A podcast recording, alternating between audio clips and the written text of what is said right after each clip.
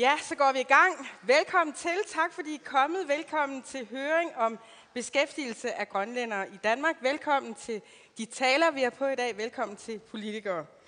I kan glæde jer til at høre rigtig gode eksempler på, hvordan vi løfter de tilflyttere, der kommer hertil fra Grønland ind på det danske jobmarked.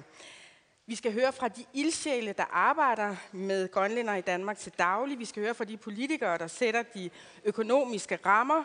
Øh, og øh, vi skal snakke om, hvordan vi gør det endnu bedre, når vi tager imod vores nordatlantiske landsmænd. I dag der præsenteres det Nationale Forskningscenter VIVES rapport her på Christiansborg. Den er ikke sådan helt frisk, den er fra sidste år, men det er altså første gang, vi hører om den her på Christiansborg. Nu skal der handles, men hvordan? Det kommer beskæftigelsesministeren, som har bestilt rapporten til at fortælle lige om et øjeblik. Men allerførst initiativtageren til denne høring, som er Ejer Kemnis Larsen, der er valgt ind i Folketinget for IA og er næstformand i Grønlandsudvalget. Velkommen.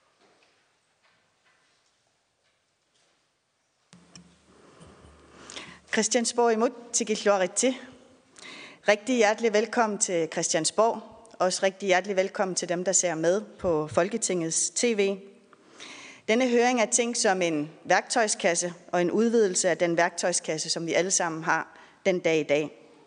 For vi ser alle sammen, at der gerne kommer endnu flere grønlændere i arbejde i Danmark. Men hvilke udfordringer er der, og hvilke løsninger fungerer?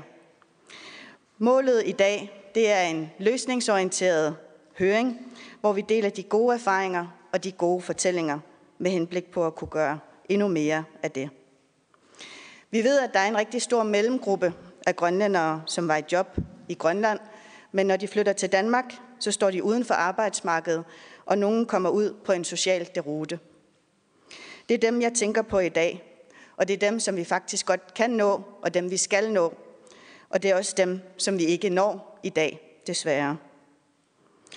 Tallene taler sit tydelige sprog. Det kommer vi til at høre på den her høring.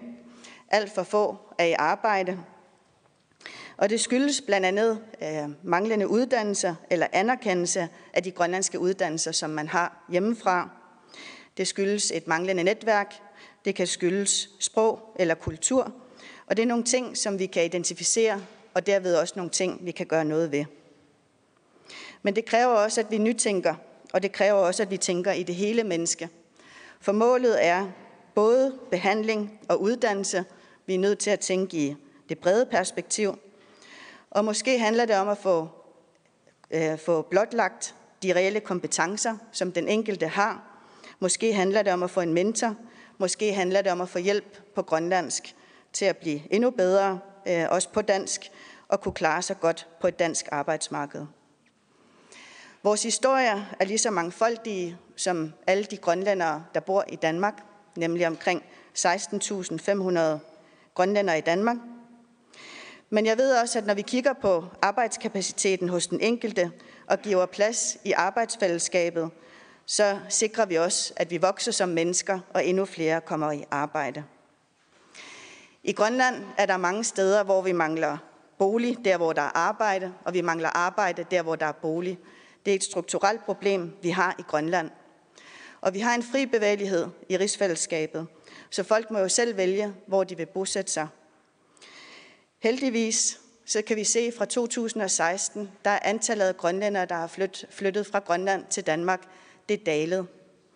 Før i tiden så var det omkring 300-400 hvert år, og i de seneste år er det dalet til omkring 100, og fra 2018 til 19, der er der faktisk under 100, der er flyttet fra Grønland til Danmark. Jeg vil gerne byde velkommen med et lille citat, som er, at Græsset er ikke altid grønnere på den anden side, men græsset bliver grønnere der, hvor vi vander det. Så det håber jeg, at det som er vores udgangspunkt i dag. Og så vil jeg gerne byde rigtig, rigtig hjertelig velkommen til den her høring, og også en særlig hjertelig velkommen til Naila Gersusok for Sociale Anlægner i Grønland, Magda Abelsen. Jeg håber, at alle, der ser med og lytter med i dag, får en rigtig god høring, og vi går lidt klogere herfra alle sammen. Røger Mange tak.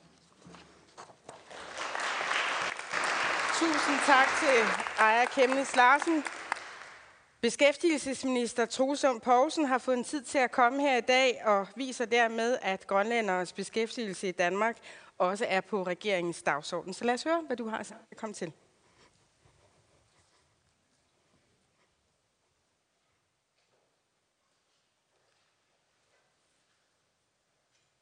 Tak for det. Øh, og også herfra her fra øh, min side skal der lyde en, en tak for, for invitationen, og for den sags skyld også et, et tak til dig, øh, Aya, for et, øh, et samarbejde, som øh, jeg i hvert fald har haft gennem den tid, jeg har været beskæftigelsesminister i forhold til det her spørgsmål. Du har været med til at, at skabe de her nye tal. Ja, det er ikke dig selv, der har lavet dem, men du har været med til at bede om, at vi fik opdateret talgrundlaget, og du har jo også været med til at sætte den dagsorden, der hedder, Hvordan kan vi i højere grad kaste noget politisk fokus på, på det her spørgsmål? Og ikke mindst, hvordan sikrer vi, at øh, de grønlændere, som øh, jo er danske statsborgere, som bor her i Danmark, at vi også øh, gør en indsats for, at de kan blive en del af det arbejdende fællesskab. Og for mig ser jeg der ikke nogen tvivl om, at øh, i de her gode tider, som vi har i øjeblikket i Danmark, øh, og som man jo ikke alene kan tilskrive regeringen, selvom jeg jo selvfølgelig er villig til at påtage mig æren for, at det går godt. Øh, det er jysk humor, det her, kan jeg sige, for dem, der sidder lidt i tvivl om, øh, hvordan jeg udtrykker mig. Men i en tid, hvor det går godt, må man også glæde sig over, at øh, der bliver skabt mange arbejdspladser. Men der skylder vi, synes jeg, i særdeleshed at sikre, at dem, der i dag ikke er en del af det arbejdende fællesskab, en del af arbejdsmarkedet, at vi gør en ekstraordinær indsats øh, for, for de personer. Der er jo ikke øh, nødvendigvis én ting at gøre. Øh, der skal gøres mange forskellige ting, øh, og vi skylder jo også at sige, at der bliver jo arbejdet forskelligt med indsatsen rundt om i landets kommuner. Øh, nogle af de ting, som der kan gøres, kommer I jo også senere til at høre mere til øh, her i løbet af dagen. Men derudover vil jeg jo sige, at vi fra øh, Christiansborg og fra øh, en lang række partier her i Folketinget jo har sat gang i et øh, meget omfattende projekt, der hedder Flere skal med 1 og Flere skal med 2. Og Flere skal med 1 øh, handler øh, kort fortalt om at sikre, at dem, der har været i kontantsystemet i mere end fem år, at vi der tilrettelægger en, en særlig indsats for dem, for at sikre, at øh, de bliver hjulpet videre, uden at skal leve en tilværelse permanent på, på kontanthjælp. Vi kan konstatere, at i Danmark der er der ca. 28.000 personer, der har været i kontanthjælpssystemet i fem år eller mere. Og det initiativ, vi har lavet, omfatter så øh, ca. 25.000 borgere, fordi det er ikke alle landets kommuner, der har sagt ja til at være med i projektet, men stort set alle landets kommuner har sagt ja, og derfor er målgruppen så for det her projekt øh, ca. 25.000 øh, øh, danskere. Og det her initiativ går jo sådan set ud på øh, at sikre, at øh, nogle af dem, som øh, desværre ikke har fået den indsats, der skal til, at der nu i højere grad bliver lavet en målrettet håndholdt indsats over for dem. Og det må man sige, det gælder jo så for alle i kontantsystemet. Men i og med, at øh, vi jo desværre også kan se af tallene, at øh, de der øh, er øh, fra Grønland øh, jo desværre også er overrepræsenteret i vores kontantsystem, så skulle de jo også gerne sikre, at vi der øh, står lidt ekstra på, på tæer for netop at få alle integreret i øh, det arbejdende fællesskab. Vi begynder at se øh, gode erfaringer med det rundt om i landets kommuner. Vi begynder også at se, at øh, nogle af de mennesker, der er i målgruppen, faktisk bliver hjulpet videre. Nogle kommer i ordinær beskæftigelse, andre de kommer i virksomhedspraktik, jobtræning øh, og bliver afklaret. Så det er i hvert fald en vej frem, og et initiativ, øh, der blev taget her for et par år siden, som nu er i gang med at, at blive rullet ud, og som jeg også øh, følger med interesse. En anden ting er jo det, som jeg har, har talt med dig, Ejer, om øh, under øh, de løbende diskussioner, vi har haft, det var, kunne man blive bedre til at samle op på den viden i, i forhold til nogle af de kommuner, der gør det godt, øh, og dermed også øh, få spredt øh, den information rundt om i landet. Jeg tror, vi kan gøre mere øh, i den forbindelse. Øh, og jeg har desværre ikke mulighed for at, at være til stede i dag under, under jeres øh, høring her. Der er gode folk til stede fra Venstre, kan jeg se i lokalet. Men derudover så er der også folk til stede fra Beskæftigelsesministeriet, som følger konferencen her. Men i min verden, så øh, har jeg jo givet det tilsavn om, at øh, jeg gerne vil prøve at se på, hvordan vi kan fremme Øh, yderligere indsatser, der kan være med til at sikre, at øh, flest mulige af de grønlænder, der måtte bo i Danmark, at de øh, bliver en del af det arbejdende fællesskab. Og derfor håber jeg sådan set også, at diskussionerne her i dag måske kan være med til at kaste nogle initiativer eller forslag af sig, som kunne danne baggrund for politiske initiativer, når vi løbende drøfter på beskæftigelsesområdet, hvad vi kan gøre for dem, der i dag står uden for arbejdsmarkedet. Så fra, fra min side vil jeg gerne øh, her også indbyde til øh, fortsat konstruktiv dialog om, kan jeg som beskæftigelsesminister, kan Folketinget være med til at gøre yderligere end, øh, end de initiativer, som, som vi allerede har sat i gang. Og med det håber jeg, at, øh, at det vil være muligt. Og så er jeg også, tror jeg, den opfattelse, at rigtig mange partier gerne vil være med til at understøtte øh, sådan en udvikling. Så med det, tak for invitationen til at, at, at være her i dag, og ikke mindst tak for initiativet som jo har været lidt længere på, på tegnebrættet. Jeg har selv været skyldig i, at det har været lidt forsinket på, på grund af, at vi skulle have øh, et så opdateret talmateriale som muligt. Men nu er det lykkedes at få øh, indbudt til den her høring, og derfor er der jo også brug for at få fuldt op på den med potentielle nye politiske initiativer. Tak for Mange tak til ministeren. Mange tak til ministeren. Og jeg ved, at du har tid til lige at blive her lidt endnu til cirka kl. 5 minutter i halv, fordi nu øh, har vi nemlig en debat, som vi alle sammen kan deltage i. Men jeg hører dig i hvert fald fuldt og helt erkende, at øh, vi ikke kan sidestille grønlænder i Danmark med andre danske statsborgere, fordi der er sociale, kulturelle, sproglige forskelle.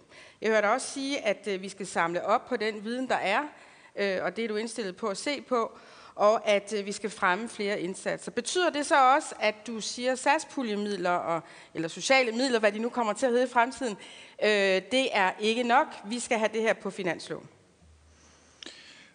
Øh, nu er det ret tidligt at tage hul på at diskutere en kommende finanslov, øh, som ikke er, er lavet endnu, men øh, jeg tror, det der kan være brug for, øh, det er jo for eksempel at lave nogle øh, målrettede forsøg med henblik på at så få samlet gode erfaringer op øh, og bygge videre på nogle af de initiativer, vi kender i dag. Det er sådan, vi arbejder på beskæftigelsesområdet ved øh, som ofte at sætte forsøg i gang, som så faktisk kan danne baggrund for øh, måske en national model, øh, hvis det er det, man når frem til. Men sandheden er jo bare den, at det kan godt være, at det koster noget på den korte bane at gøre en ekstraordinær indsats, men på den lange bane er det her jo en rigtig, rigtig god samfundsøkonomisk øh, betragtning. Øh, ikke mindst for den enkelte, som bliver en del af det arbejdende fællesskab, også for øh, den enkelte børn og familie, men altså også for øh, de kommuner, øh, som laver en ekstraordinær indsats, fordi vi ved fra beskæftigelsesområdet, hvis man gør det godt på beskæftigelsesområdet, så er det jo en god idé at flytte folk fra en overførselsindkomst ind på arbejdsmarkedet, eller, eller tættere på arbejdsmarkedet. Noget af det, vi kommer til at høre i dag, altså, fordi du nødt til at gå, men noget af det, vi kommer til at høre i dag, det er sådan meget bud på, hvad det er, kommunerne kan gøre. Øh, jeg ved, du synes, at, at der kunne gøres meget mere derude. Øh, blandt andet at kompetenceafklare. Blandt andet at træne øh, socialrådgiver i bedre at forstå den grønlandske mentalitet. Hvad vil du gøre som minister for at skabe et overblik og for at, at presse kommunerne til at gøre mere, end du synes, de gør? Jeg tror først og fremmest, at vi som regering skal gøre noget på, på tværs af vores øh, ministerier. Øh, fordi øh, det her er jo et område, der går på tværs af Socialministeriet og Beskæftigelsesministeriet. For kort tid siden øh, lavede vi jo faktisk en bred aftale, øh, som tog afsæt i øh, målrettede midler til, til personer med handicap, som var et fælles udspil mellem Socialministeriet og Beskæftigelsesministeriet. Jeg forestiller mig noget lignende her, fordi øh, jeg tror, det er ret vigtigt, at der ikke går øh, sektor- eller ministertankegang i det, så vi ser bredt på både den del, der ligger på Socialministeriets område, men også det, der ligger på mit eget område omkring beskæftigelse. Men sandheden er jo bare, at det at få knækket koden og få folk i beskæftigelse eller uddannelse, er jo en, altså, det er jo helt ubetaleligt for den enkelte, for det er med til at sikre en bedre øh, tilknytning til samfundet. Så jeg forestiller mig altså et, et arbejde, der går på tværs i regeringen. Jeg har fået at vide, at ministeren kunne blive til fem minutter i halv. Det er ikke længere tilfældet, eller? Så må vi desværre og grunden til, at, grunden til, at jeg gør det, det er, fordi der er indsat over Folketinget. Jeg skal ned øh, og have øh, to lovforslag i Folketingssalen, så det er bare for, at I ikke tænker, at jeg er en, der er på vej til at pjekke. Øh, I vil kunne følge med i Folketingssalens debatten lige om et øjeblik. Tak for i dag. Troels Pausen. Men derfor kan vi andre jo godt tage videre, især hvis der sidder nogen fra ministerens øh, embedsfolk.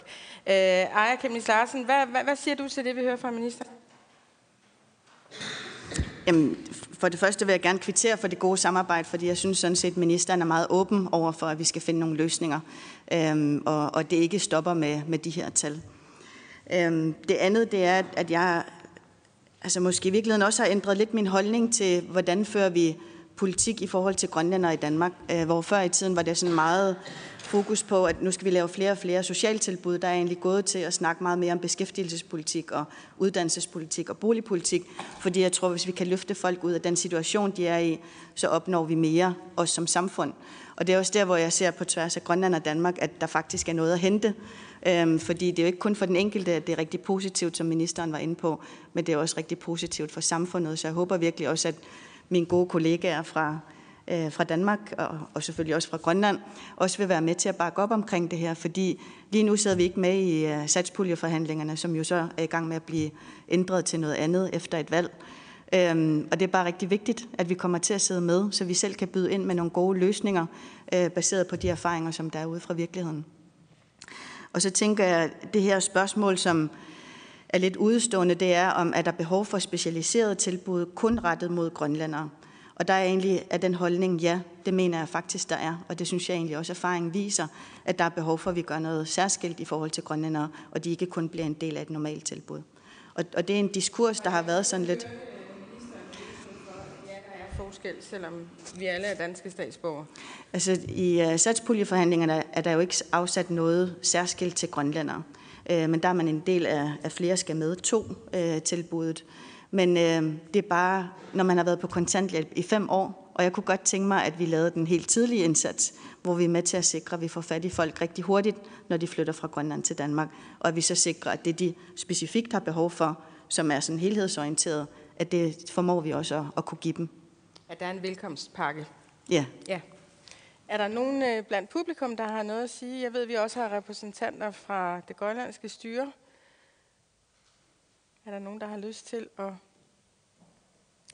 stille ejer nu? Ja, Karin Gårdsted. Mens nu de beslutter sig for at sige noget, så ja. kan jeg lige sige, sige noget i mellemtiden. Det, det der med at lave den der pakke, som man kan sætte ind med, øh, stort set med det samme, der kommer en, øh, en, øh, en grønlandsk øh, borger her til landet. Øh, det, det synes jeg er rigtig godt. Jeg er også lidt bekymret for det, ministeren siger, at vi skal vente fem år på, at, på, at vi sætter noget ind, hvis nu man skal tolke ham i, de, i den retning. Øh, fordi jeg tror jo, at det vil være både til gavn for, for den øh, grønlænder, der kommer til Danmark, og det vil også være til gavn for det grønlandske, eller undskyld, for det, for det danske samfund.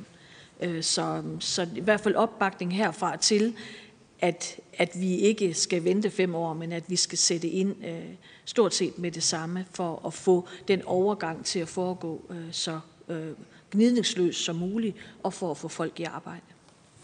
Og det var Karin Gårdsted fra Socialdemokraterne, der sagde det.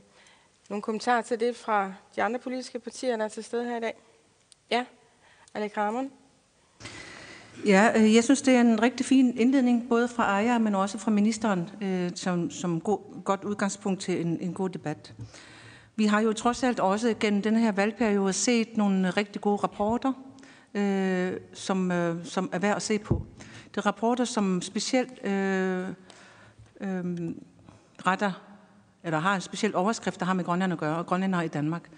Der ser vi jo også, at de grønlændere, som bor i Danmark, er under under kontanthjælp øh, og under, under forskellige ordninger under kommunerne, der ser vi, at de grønlændere, som har rettet henvendelse, har det dårligere og dårligere med tiden, og har et dårligere liv med tiden. Det betyder, at øh, starter man øh, på et dårligere sted i et samfund, så ender det ikke med, at man får det bedre, men man får det dårligere og dårligere. Så det vil sige, at de svage grønlændere, som, som er brugere af systemet i Danmark, får det faktisk ikke bedre.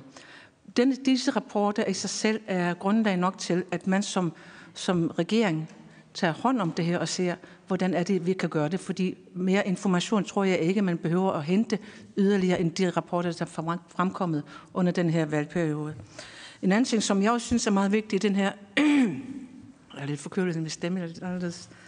Øh, er, at øh, trods at vi er statsborgere, så skal vi også huske på, at øh, staten består af tre forskellige kulturer, tre forskellige sprog og tre forskellige historier at, at fremkomme med. Den politiske, den politiske øh, erkendelse af, at vi er tre forskellige folkeslag i en stat, tror jeg er meget vigtigt at have med i den her. Øh, når vi øh, i, i debatterne i salen ofte snakker om det danske sprog og undervisning af danske sprog, ja, selvfølgelig det vækker en masse følelser øh, begge veje.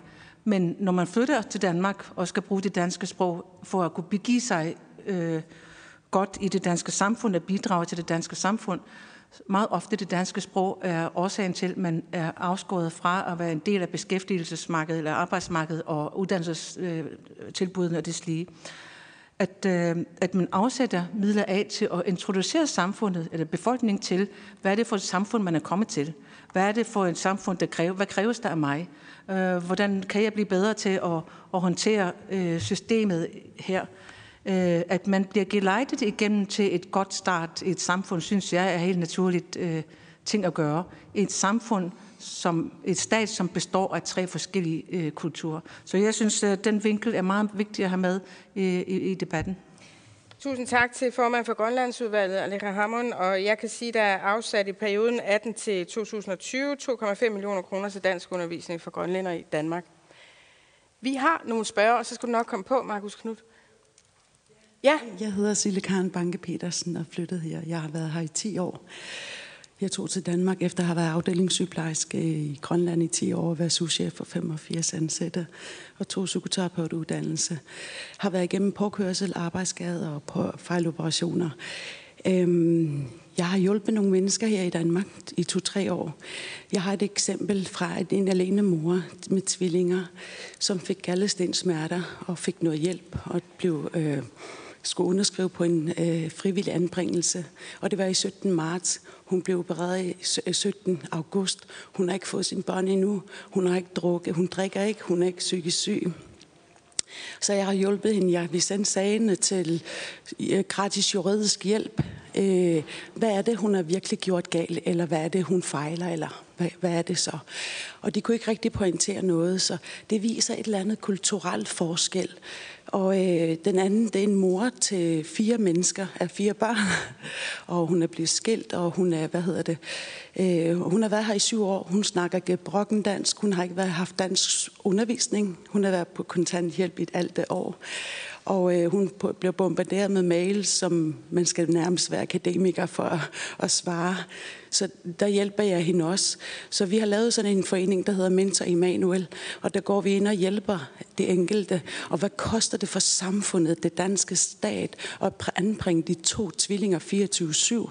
Det er mange, mange penge. Tusind og der, der, der er meget inde i... Øh, Tusind der, tak for din ja, historie. Jeg skal bare lige sige, at øh, jeg er meget inde i den der med, at det kunne være godt med nogle øh, penge, der er adresseret til grønlandske formål og hjælp til det. Tusind tak for, tak. Dit, for dit input og for de her to konkrete historier. Og så, et, så har vi et spørgsmål fra en publikum mere. Hej, jeg hedder Gerda øh, Vølduka Pedersen, og jeg kommer øh, eller fra, oprindeligt er fra Grønland, men er flyttet, nyflytter til, til Vejle Kommune. Øh, jeg er gift med en dansk. Øh, han har fået et arbejde i, her i Danmark, Øh, det er jo så vildt rigtig godt for os, ikke også? Øh, fordi så har vi jo noget at leve af, hvis det er. Men så sidder han jo i saksen, fordi han er en forsørger. Han har en forsørgerpligt for sin kone, fordi jeg øh, søger arbejde. Men fordi vi selv har vores egen penge, vi, vi har et job, eller den ene part, så, øh, så er det svært for, for, for mit vedkommende. Men inden vi valgte at flytte til Vejle, så var der en eksempelvis, jeg aner ikke om alle kommunerne har den der bosætningsvejleder i kommunerne. Så var vi inde og undersøge om, hvordan det var med hensyn til hjælp til ægtefælden. Om på daværende tidspunkt, så siger de, at jamen, det hjælper jo. Øh, og da vi så har flyttet adresse, så henvendte vi os igen, og så spurgte, når øh, jeg søger arbejde, jeg søger ligesom alle andre, øh, sender øh, ansøgninger, øh, men der sker bare ikke noget. Øh, kan du hjælpe? Så, øh, fordi der stod jo i den forordning, at man blev hjulpet. Men så viser det sig, at så er der en påstand, der siger, at fordi Folketinget endnu ikke har fastlagt nogle, nogle rammer, så er der ikke øh, muligheder for at hjælpe ægtepar, ægte, ægtefælden i det her tilfælde. Tak, det må have. også være noget. Tak, fordi du fortalte din personlige historie. Tusind tak. Lad os lige give en hånd til dem, der har rejst sig op og fortalt om deres personlige historie. Vil du svare på det konkrete, der blev spurgt om her til sidst? Er det noget, du har et, et input til? Ja, jeg skal nok. Jeg, jeg husker dig, Markus. Jamen, det er jo interessant, fordi det, hvad er det, Folketinget kan gøre, hvad er det, kommunerne kan gøre? Og det, jeg oplever, det er, at det er meget forskelligartet, hvordan kommunerne forholder sig til grønlændere generelt.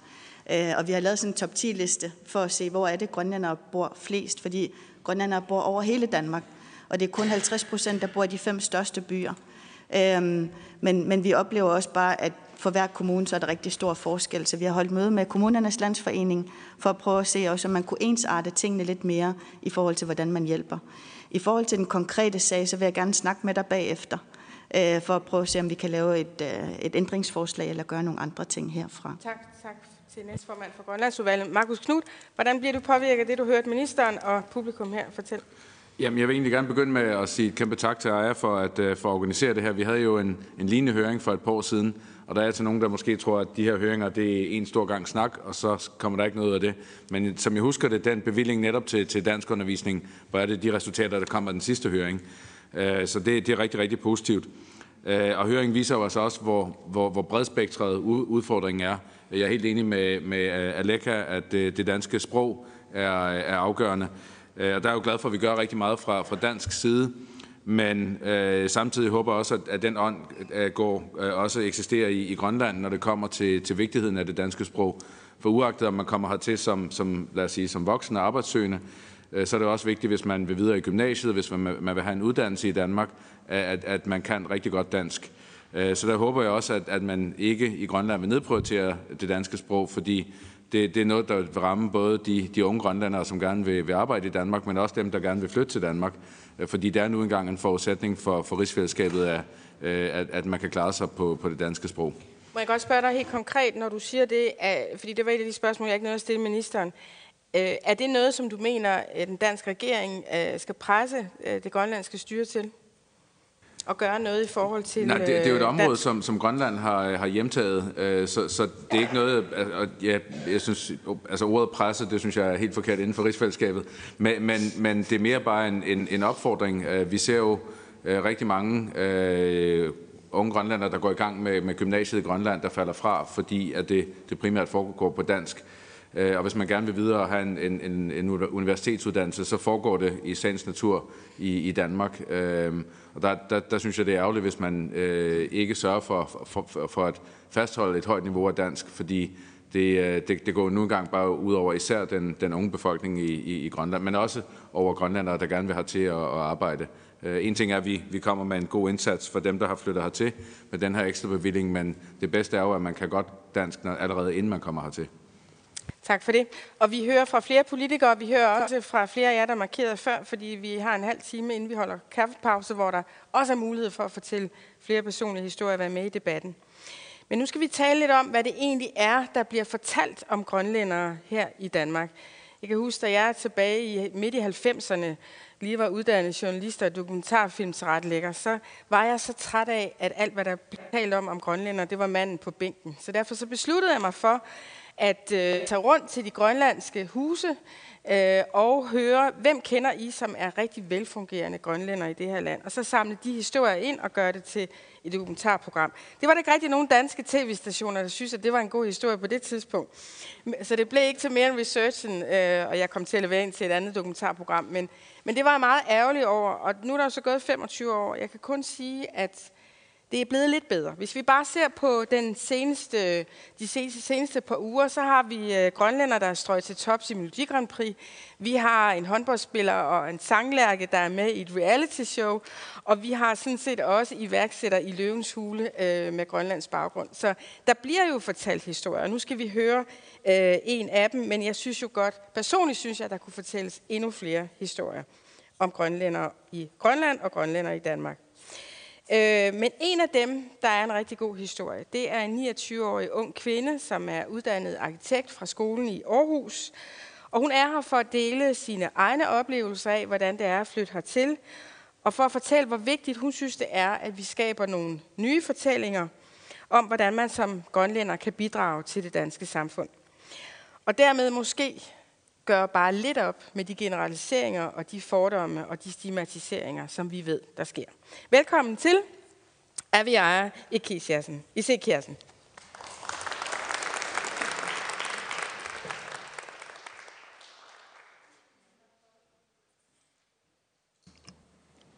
Tak for det, Vike. Ja, som sagt, så er mit navn Aviaris Kirsen. Jeg er grønlandsk. Jeg er dansk.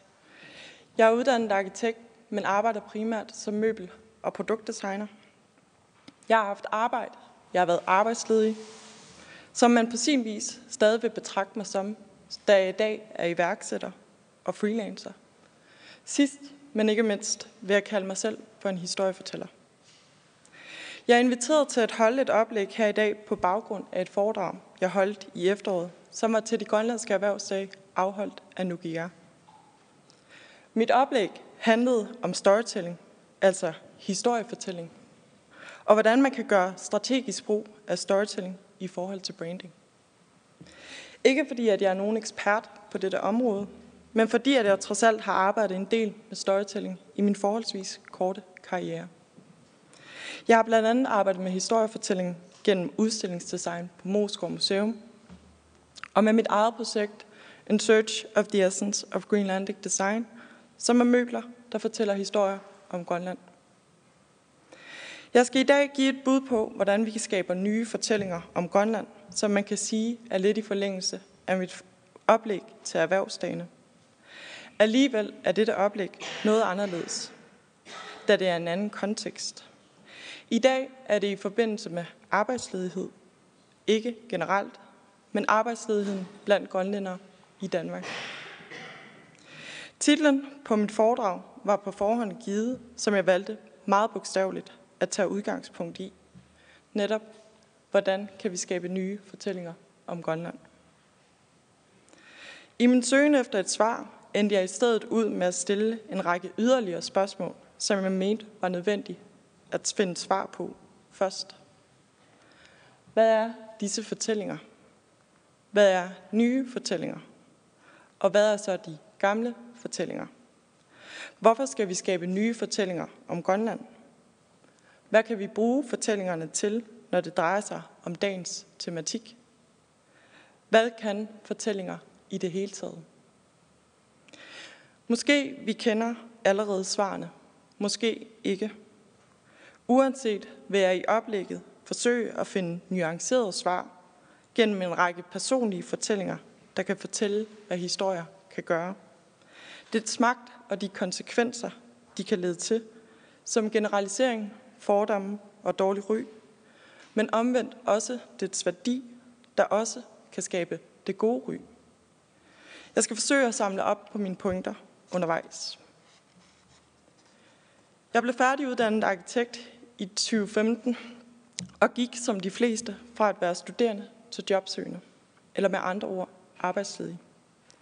Jeg havde haft to fridage under mit afgangsprojekt, havde overbelastet begge underarme, efter alt for mange timer ved min computer, hvilket kan berette lidt om den tid, jeg havde haft til at søge jobs undervejs. Jeg kom på dagpenge, og i den forbindelse skulle jeg til et af de obligatoriske samtaler ved jobcentret. Til samtalen skulle jeg fremlægge min strategi for at komme i job, samt redegøre, hvilke jobs jeg ville søge. Og i toppen af listen stod Moskov Museums tegnestue, som jeg havde set mig varm på efter deres særudstilling om terrakottakrigerne. Hvor fantastisk var det ikke, at man kunne formidle en historie rumligt på så sanselig en måde, hvor børn og voksne kunne være med. Min begejstring og mod til at søge blev hurtigt vendt af en verbal lussing, der rådgiveren svarer, det kan du godt glemme. Du har ikke en jordisk chance. Du er nyuddannet, så du må sætte forventningerne ned. Som regel vil jeg have sat mig for at modbevise sådan en påstand, men usikker af det faktum, at jeg var nyuddannet, droppede jeg at søge mit drømmejob og søgte alle andre jobs. Måneder gik, og jeg havde stadig intet job. Jeg havde gået til alle jobrettede kurser, som det at skrive en god ansøgning, et godt CV, kompetenceafklaring, at bruge LinkedIn og sit netværk strategisk, og listen er lang endnu. Men intet virkede til at, til at hjælpe, hvilket efterlod mig fortvivlet, usikker og frustreret. Det var ikke før en daværende kæreste spurgte, hvorfor jeg ikke sender Mosgaard en ansøgning, at jeg beslutter mig for at gøre det. Hvad var det værste, der kunne ske? Min ansøgning ledte til en jobsamtale, der ledte til en måneds virksomhedspraktik, der ledte til, at jeg endte ud med at blive den daglige designansvarlige for deres permanente stenalderudstilling, som dronningen åbnede i oktober 2016.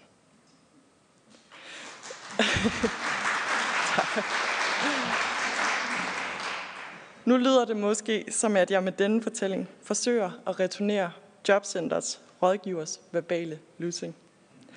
Men det er det ikke. Min fortælling er blot for at belyse den magt, fortællinger kan have. Her stod en person, der havde hørt hundredvis, om end ikke tusindvis af fortællinger fra nyuddannede om deres drømme, og hvor de egentlig endte med at få deres første job. Fortællinger, som rådgiveren med rette ledte til en generalisering om, at nyuddannede ikke ender i drømmejobs. Og hans udmelding var således et forsøg på at få mig til at prioritere min indsats. Men rådgiveren var ikke ene om denne generalisering.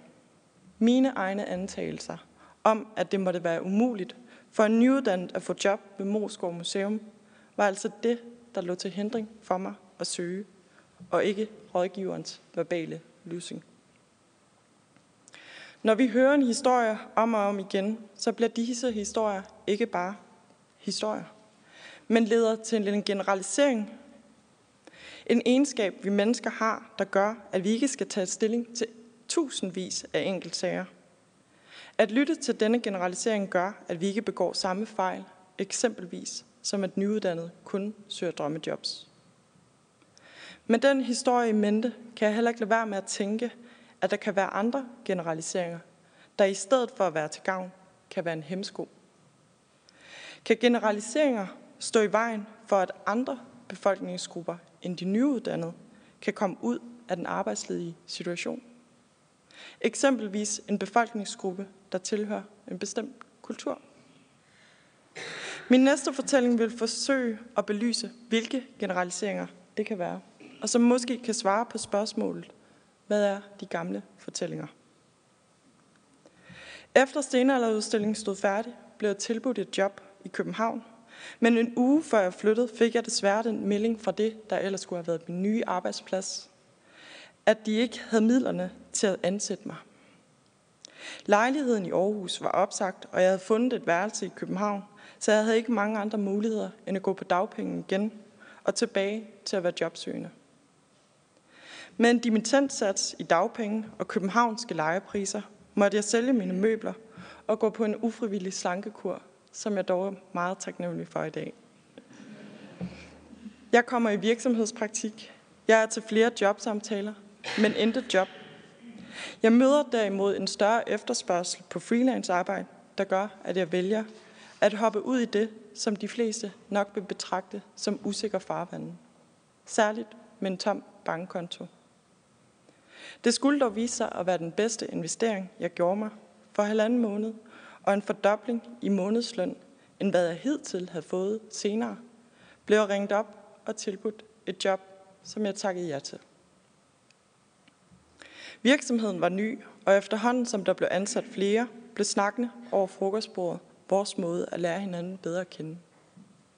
Desværre gik der ikke længe, før en af de nye ansatte skulle kommentere min grønlandske baggrund at jeg har fået alkohol ind med modermælken. Senere har hun fået det på sutteflaske, sagt med et smil og efterfølgende grin. Jeg ved, at min kollega ikke mente noget ondt med det, og at det ikke var personligt.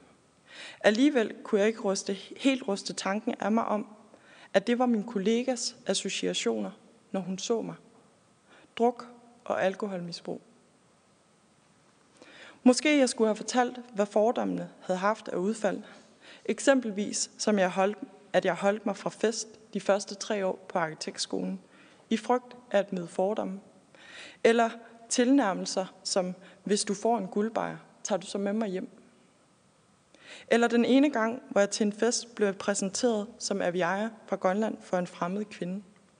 I det, jeg rækker min hånd ud for at hilse pænt på kvinden, stak kvinden mig en lyssing, i stedet for at møde min hånd, efterfulgt med kommentaren. For alle de sæler, du har dræbt.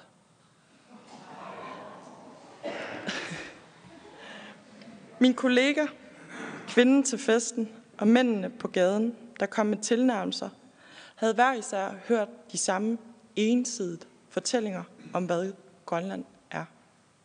Det er disse fortællinger, som jeg vil kalde for de gamle fortællinger. For noget tid siden så jeg en TED-talk af den nigerianske forfatter Shimamanda Adichie, der fortalte om faren ved den ene historie, og hvordan ensidigt fortællinger kan skabe en misvisende definition af et helt folkefærd og dets land. Jeg citerer Shimamanda. Show a people as one thing, as only one thing, over and over again, and that is what they will become.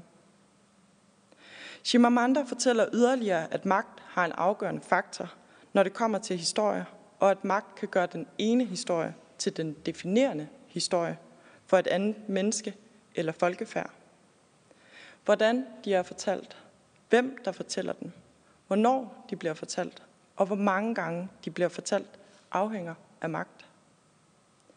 Eksempelvis kunne jeg til kvinden, der stak mig en lussing for de sæler, jeg angiveligt skulle have dræbt, stukket en lussing tilbage og sagt, for alle de grise og køer, du har dræbt. Men det gjorde jeg ikke. Jeg tidede og gik min vej. Det har selvfølgelig noget at gøre med, at jeg både er halvt dansk og har boet en del år i Danmark. Men på grund af den økonomiske og politiske magt, Danmark har, har jeg ikke kun én og samme historie om Danmark, som Chimamanda pointerer. Så kan disse gamle fortællinger om Grønland have indflydelse på den manglende beskæftigelse blandt grønlænder i Danmark? Det skal jeg ikke kunne sige, Både fordi, at jeg reelt ikke har nogen indsigt i, om det er tilfældet, og fordi det er et emne, hvor man hurtigt kommer til at stå på dyb vand. Meget dyb vand. Men jeg kan dog heller ikke tænke, at et dårligt omdømme eller negative associationer kan gavne jobsituationen. Jeg vil med min næste fortælling påpege, hvad et dårligt omdømme kan have af udfald, og som måske kan svare på, hvad vi skal bruge de nye fortællinger til – Historien er ikke direkte relateret til arbejdsmarkedet, men et andet marked, hvor vi nok er allermest kritiske, og hvor generalisering i den grad får frit slag, nemlig datingmarkedet. Og måske der er nogen, der tænker, hvad har det med sagen at gøre? Det kan også være, at jeg befinder mig på dybt vand igen, ved at jeg fortæller om mit datingliv i en tale i Folketinget. Men der er en pointe. Da jeg nu var endt i et første job, som jeg var glad for, og der ligesom var ro på dette område, besluttede jeg mig for at gå på datingmarkedet i håb om at finde en livspartner. Jeg fik, som de fleste får nu om dage, en Tinder-profil. Og ligesom det at søge job, skal man her også vise sine bedste egenskaber. Man kan betragte ens egen profil som et CV, hvor der står navn, alder, profiltekst og billeder, der fortæller, hvem du er som person. Hvis den bliver godkendt, kan man betragte den efterfølgende korrespondence som en personlighedstest. Og hvis den bliver godkendt og leder til en date, kan man betragte daten som et jobinterview. Er der et match? Opfylder pågældende mine krav til den perfekte partner? Kan jeg forestille mig at leve sammen med pågældende? Vi er altså nødt til at stille til at opfylde en række krav, før vi bliver en attraktiv potentiel partner, ligesom det er, når vi søger jobs. Og førstehåndsindtrykket er alt afgørende. Jeg har prøvet at blive dumpet af den grund, at jeg er grønlandsk.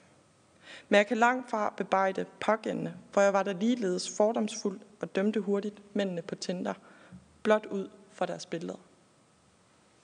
Herefter begyndte jeg at vælge dem fra, som jeg fordomsfuldt tænkte, at de sikkert ikke var interesseret i en fra Grønland, uden at jeg reelt vidste, om det var tilfældet.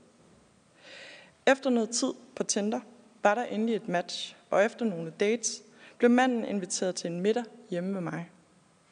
Da det var en introduktion til mit hjem, faldt snakken oplagt over i, Nå, hvor længe har du så boet her?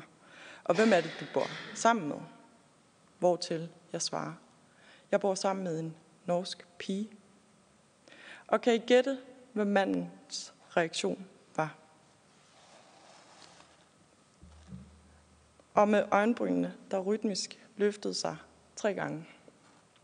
Manden havde ikke engang set, mødt eller hørt mere om min norske roommate, men hans umiddelbare reaktion og association var meget positiv. Omdømme og ry har altså en afgørende faktor, om vi virker appellerende, eller hvad enten vi ønsker det eller ej. Et omdømme, der baserer sig på historier.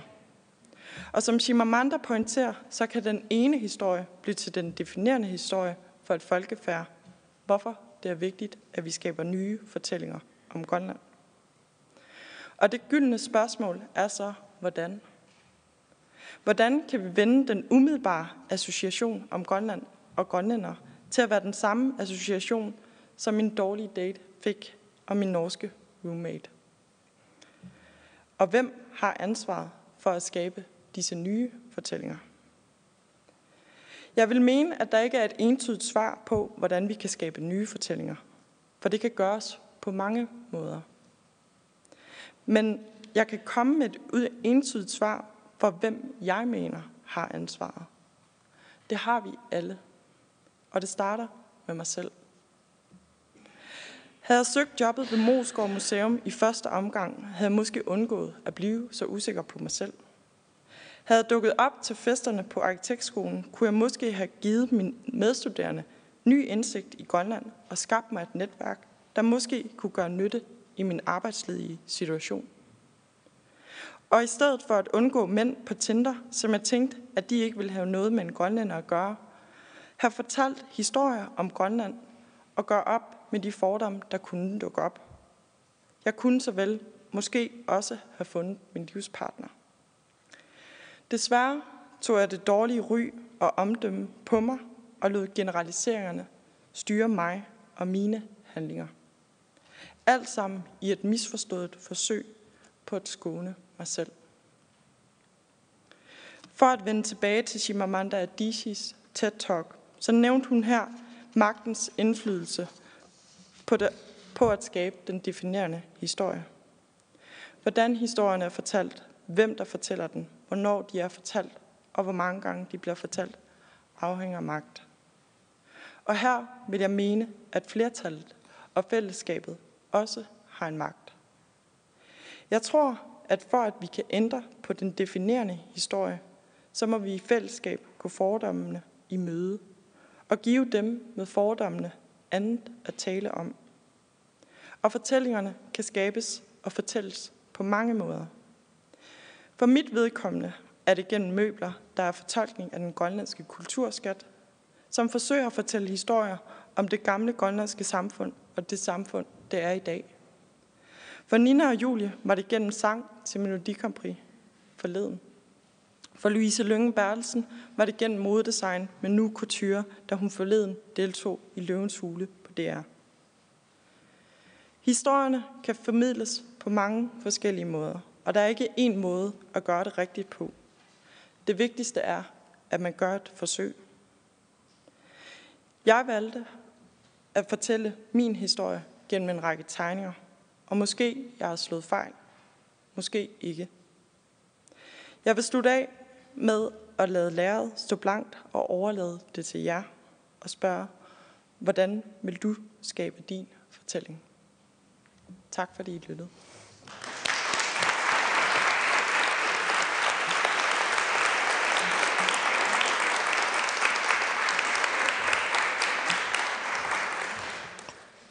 Tusind tak til arkitekt, møbeldesign, der Aviaja,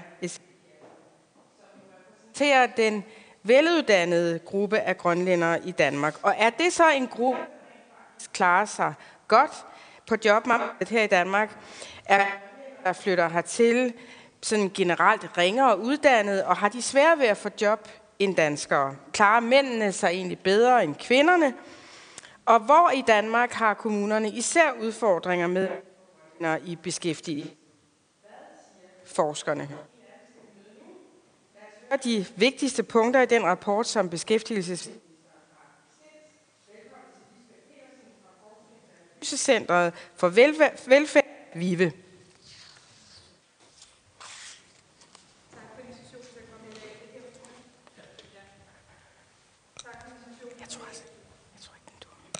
er den. Undskyld. Tusind tak for invitationen til at komme her i dag og fortælle om en analyse, vi har lavet på VIVE. Jeg hedder Lisbeth Petersen og er leder af den afdeling, der hedder VIVE Arbejder og Ældre på øh, VIVE, som er det Nationale Forsknings- og Analyseinstitut øh, for Velfærd.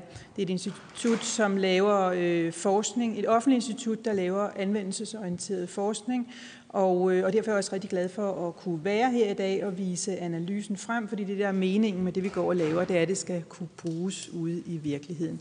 Øh, jeg foretrækker at blive siddende her, hvis det er okay med jer, fordi så kan jeg følge med i de tal, jeg viser jer nede på den skærm, der står foran her, samtidig med at jeg viser dem frem for jer.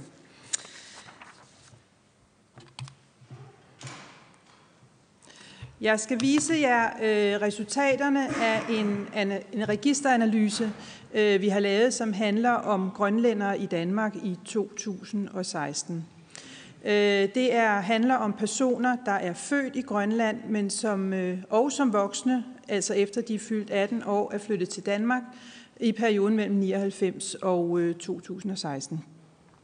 Den her undersøgelse den omfatter i alt lidt over 4.000 personer, øh, og dermed er det altså ikke hele den gruppe af grønlændere, der bor i Danmark.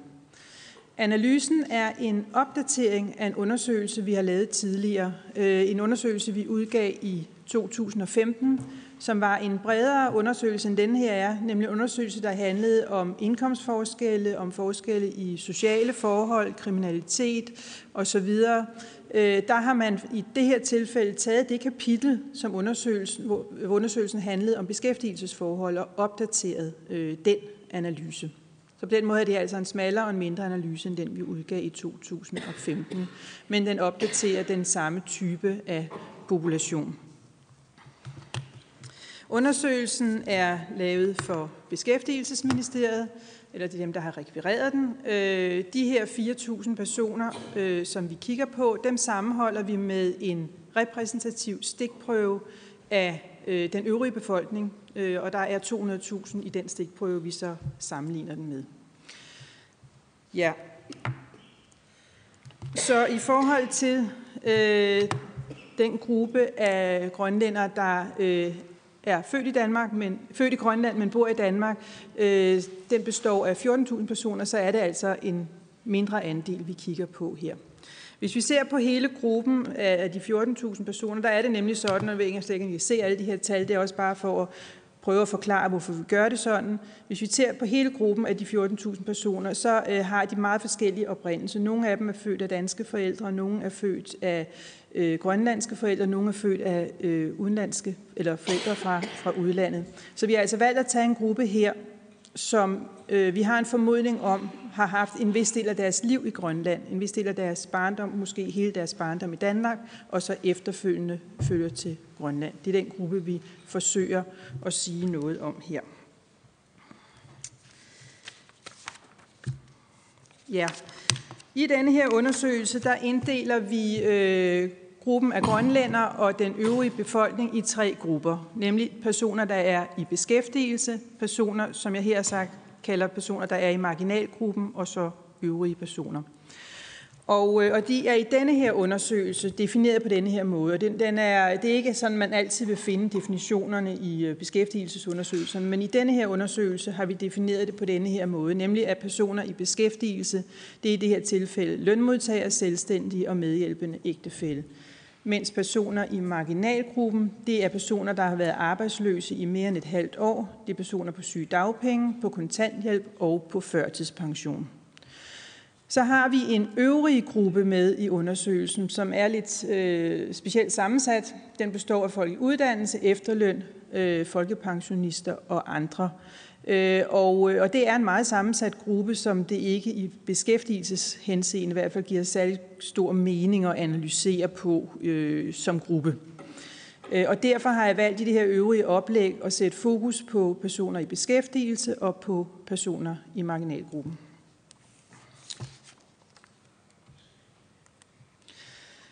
Der er en, øh, en alders, når vi har den her population af grønlænder og den øvrige befolkning, øh, så finder vi, at der er en, en væsentlig aldersforskel. Grønlænder er i gennemsnit 43,7 år, og den øvrige befolkning er ældre, nemlig 49,2 år. Og især hvis vi ser på den ældre gruppe, så er, 11 så er dem, der er over 60 år, det er 11 procent af grønlænderne og 30 procent af den øvrige befolkning. Så det er altså, den øvrige befolkning er ældre end grønlænderne, hvis vi ser på dem alle sammen. Derfor har vi valgt at afskære denne her population øh, til de 18-60-årige, så vi altså ikke tager de allerældste med. Ja, og nu til de tal, som I nok venter på, øh, nemlig dem, der handler om beskæftigelsen øh, i, hos Grønland og den øvrige befolkning. Jeg synes lige, jeg var nødt til at øh, præcisere for jer først, hvad det, hvem det egentlig var, vi så på, hvad, hvad populationen, populationen egentlig var afgrænset. Hvis vi ser på øh, beskæftigelsen for grønlænder og den øvrige befolkning, øh, så har vi i denne her undersøgelse valgt at opdele den i tre aldersgrupper. En aldersgruppe fra 18 til 24, en fra 25 til 50 og en fra 51 til 60. Og det vi forsøger, eller det vi måler, det forsøger vi ikke, det vi måler her er andelen inden for de forskellige aldersgrupper målt ved procent, øh, som er i beskæftigelse. Hvis vi ser på andelen af øh, grønlændere i alderen 18-24, der er i beskæftigelse, så har vi, øh, at det gælder, øh, det gælder 14,3 procent. Hvis vi ser på andelen af den øvrige del af befolkningen, så gælder det 31 procent, der er i beskæftigelse. For aldersgruppen 25-50 år, så har vi 33 procent af grønlænder, der er i beskæftigelse, men 76 procent af den øvrige befolkning. Og i aldersgruppen 51 til 60 har vi 25 procent grønlænder i beskæftigelse og øh, 78 procent, næsten 79 procent af øh, øvrige danskere i beskæftigelse. De her tal harmonerer ikke fuldstændig med gængse øh, beskæftigelsestal, fordi vi her sammenligner med hele befolkningen og ikke med dem, der er i arbejdsstyrken. Undskyld, I fik ikke det sidste tal med. Så en, en, en, pæn, en rigtig stor forskel mellem, øh, mellem grønlænder og øvrige danskere, når vi måler på, hvor mange, hvor stor en andel af gruppen, der er i beskæftigelse, og man kan også se, at der er en tendens til, at forskellen faktisk stiger med alderen. Kigger vi på øh, spejlbilledet af denne her gruppe, nemlig øh, den gruppe, der er i marginalgruppen, har vi igen opdelt i tre forskellige aldersgrupper, og vi måler igen andele. Og her øh, finder vi, at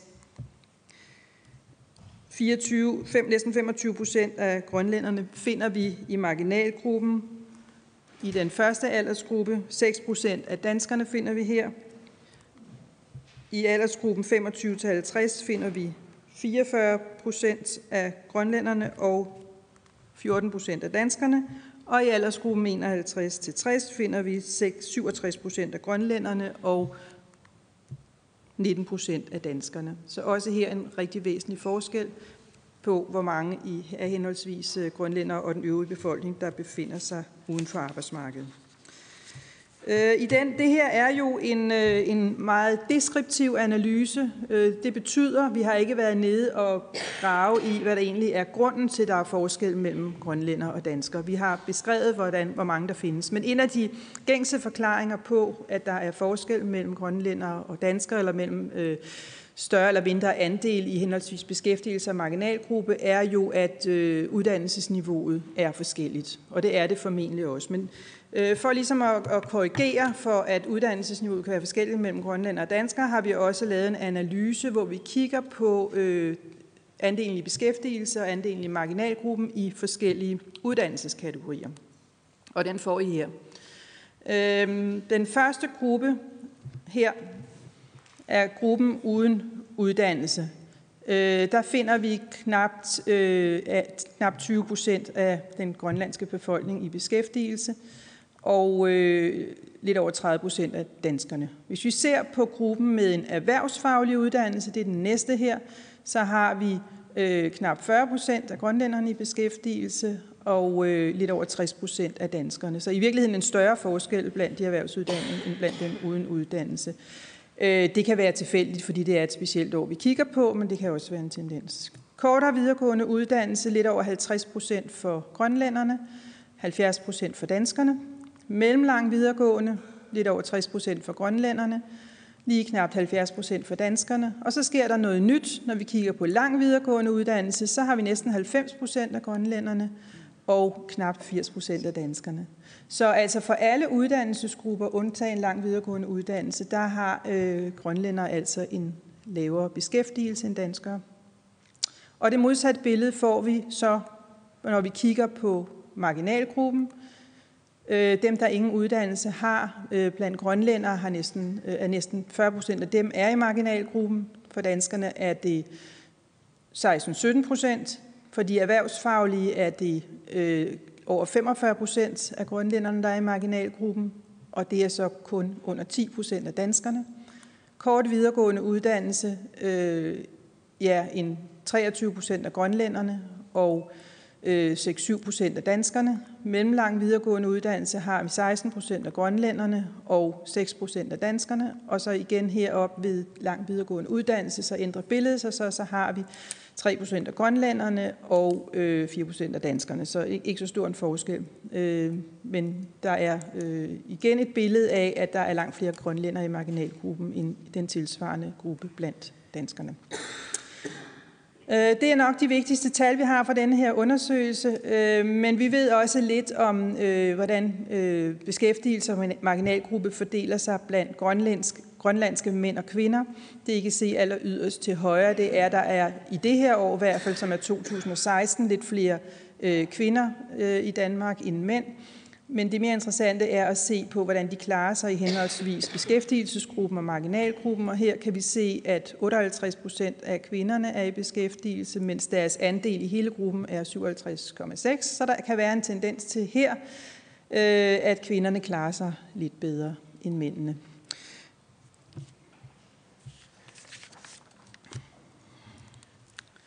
Ja. Vi har også tal, der siger noget om, øh, hvor øh, grønlænder og danskere bor. Øh, og der er det sådan, at øh, i de, hvis vi ser på de fem største kommuner, så bor der øh, lidt over omkring 46 procent grønlændere og øh, 26 procent danskere. Øh, hvis vi fordeler dem på øh, personer i beskæftigelse og personer i marginalgruppen, så vil danskerne, som er den blå søjle her, være ligeligt fordelt i øh, de store kommuner og i andre kommuner, mens at øh, grønlændere, der vil være væsentligt flere øh, i de store kommuner. Vi har lavet øh, derudover en lille analyse, hvor vi ser, og det gjorde man også i rapporten fra 2015, hvor vi ser på, hvordan udvikler gruppen sig over tiden. Her bliver det desværre så en meget lille gruppe, vi kommer til at se på, for vi ser på den gruppe, som øh, har været øh, bosat i Danmark i hele perioden fra 2012 og 2016. Øh, så gruppen er nok så lille, så der er en, en, en vis usikkerhed forbundet med at udtale sig generelt om, hvordan, øh, denne her, hvordan gruppen af grønlænder i Danmark, øh, hvordan deres beskæftigelsesforhold udvikler sig. Men for denne her gruppe gælder der i hvert fald, at, øh, at beskæftigelsen er steget i denne her, i denne her periode og omvendt, øh, at vi ser et, øh, et mindre fald i ledigheden øh, fra 15 til 16 i hvert fald. Man skal nok ikke tillægge tallene meget stor voldsom værdi, for det er som sagt en lille gruppe. Jeg har tegnet en blå linje ind her, som er alle danske kontanthjælpsmodtagere. Og det den viser, det er jo det fald, der sker i antallet af kontanthjælpsmodtagere i Danmark fra, fra 16 til 18. Og det er øh, sådan en typisk ting, at når konjunkturerne forbedres, så får vi også øh, de mere marginaliserede grupper med ind på arbejdsmarkedet. Så denne her sidste figur, bare for at sige, at øh, en højkonjunktur konjunktur kan også være med til at hjælpe gruppen af grønlænder og gruppen af øh, grønlænder på kontanthjælp, fordi det er i perioder med højkonjunktur, vi har de allerbedste chancer for at bringe folk ud på arbejdsmarkedet. Tak for ordet.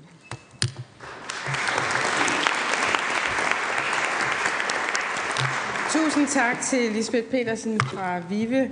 Og øh, nu så vi jo, at du på den sidste graf her, at der manglede tal fra 16 til 18 på kontantløsmodtagere, altså med Grønlands baggrund.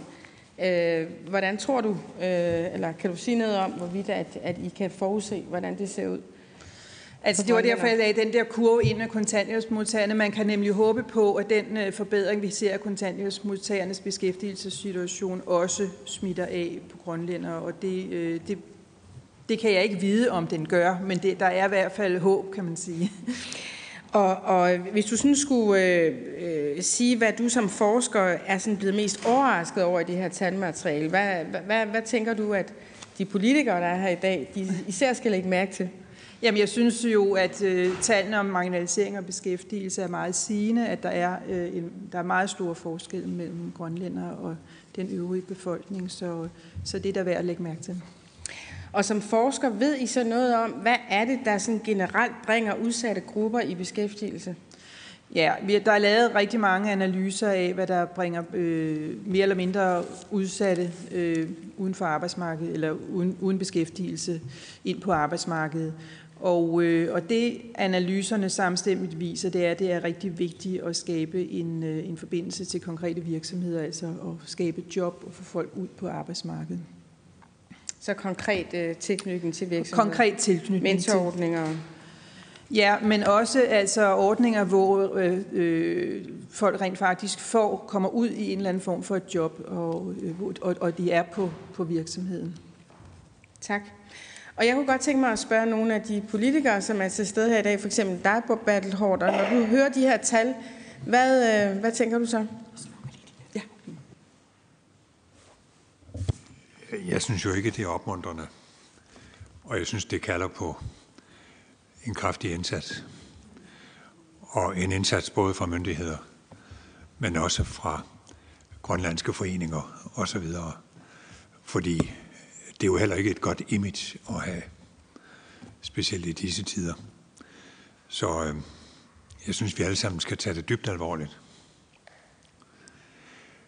Og Øh, jeg synes, at øh, den beretning, vi fik fra Aviaja, øh, meget godt beskriver, hvad man kan komme ud for, når man vender på det danske arbejdsmarked.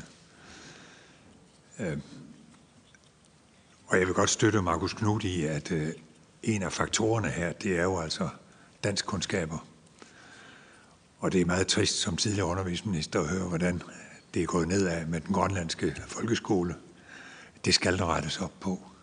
Fordi Danmark er det sted, hvor man kan få gratis uddannelse. Det er der ikke andre steder i verden, man kan få. Øh, så vi skal hele vejen rundt. Det. Øh, tak skal du have, Balhård. Og inden jeg spørger øh, flere politikere, så kunne jeg godt tænke mig lige at vende med dig, at vi er i Hvad, altså, det her med sproget, hvor meget tror du, det har betydet for din tilknytning til det danske arbejdsmarked?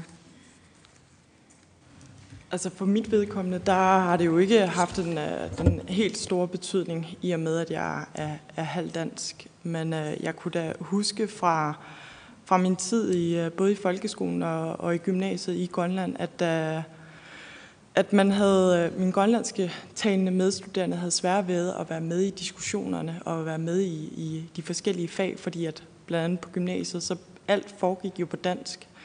Øhm, men det var heller ikke kun den sproglige del, det var også den kulturelle del. Altså, der er ikke en kultur for, at man for eksempel diskuterer, eller at man har brug for at have ordet først. Øhm, så jeg tror også, at der, der er både den sproglige del, men der er virkelig også den kulturelle del, som jeg synes, man måske glemmer lidt her.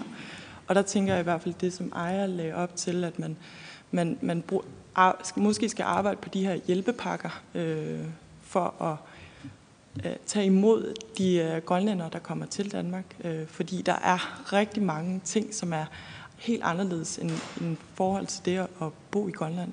Jeg kan for eksempel huske fra da jeg selv flyttede til, til Danmark og skulle starte på arkitektskolen, det var, at jeg, jeg synes, det var vildt underligt, at man havde en læge. Man havde sin egen personlige læge, og det var i en, i en lejlighed. Og, altså, der var mange ting, som jeg skulle tage stilling til, og jeg havde heller ikke noget sted at bo. Og, Øhm, og det, alle de her praktiske ting gjorde det bare også svært for mig at ligesom koncentrere sig fuldt ud om min uddannelse til at starte med.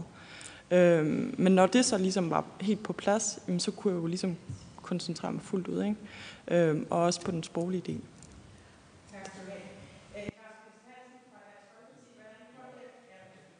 der ikke er vant til den her. Øh, Claus Kvist Hansen fra Dansk Folkeparti, hvordan påvirker de tal, vi lige har hørt fra Vive dig?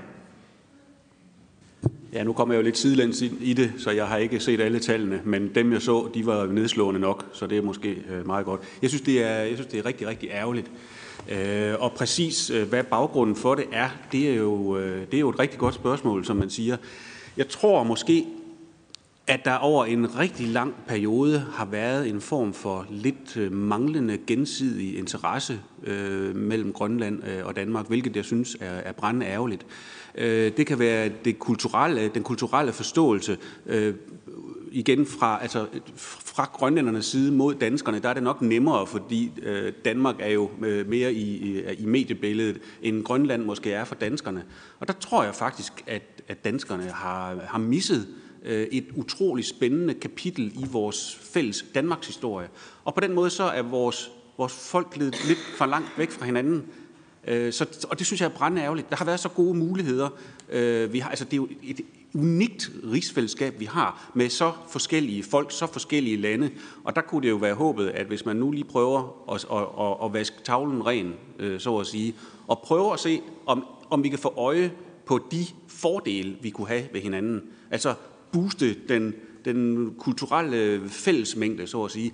Det, det tror jeg øh, kunne være gavnligt. Det, det, det kunne jeg godt ønske i hvert fald. Jeg synes, det vil være, jeg synes, der er så store muligheder, som vil være synd at, at, lade, gå, at, at lade visne helt væk.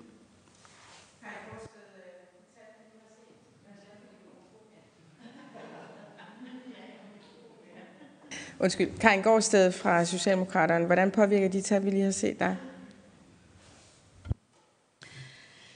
Altså, vi havde jo nok en fornemmelse af, at det var, det var, det var noget af, af det billede, som vi så her. Jeg, jeg må sige, at, at jeg synes, det er lidt værre, end jeg havde, end jeg havde regnet med. Og det, det giver i hvert fald mig anledning til at sige, at jeg synes, vi politisk bliver nødt til at se, om vi kan samle kræfterne om at få, at få gjort det muligt at tage bedre imod.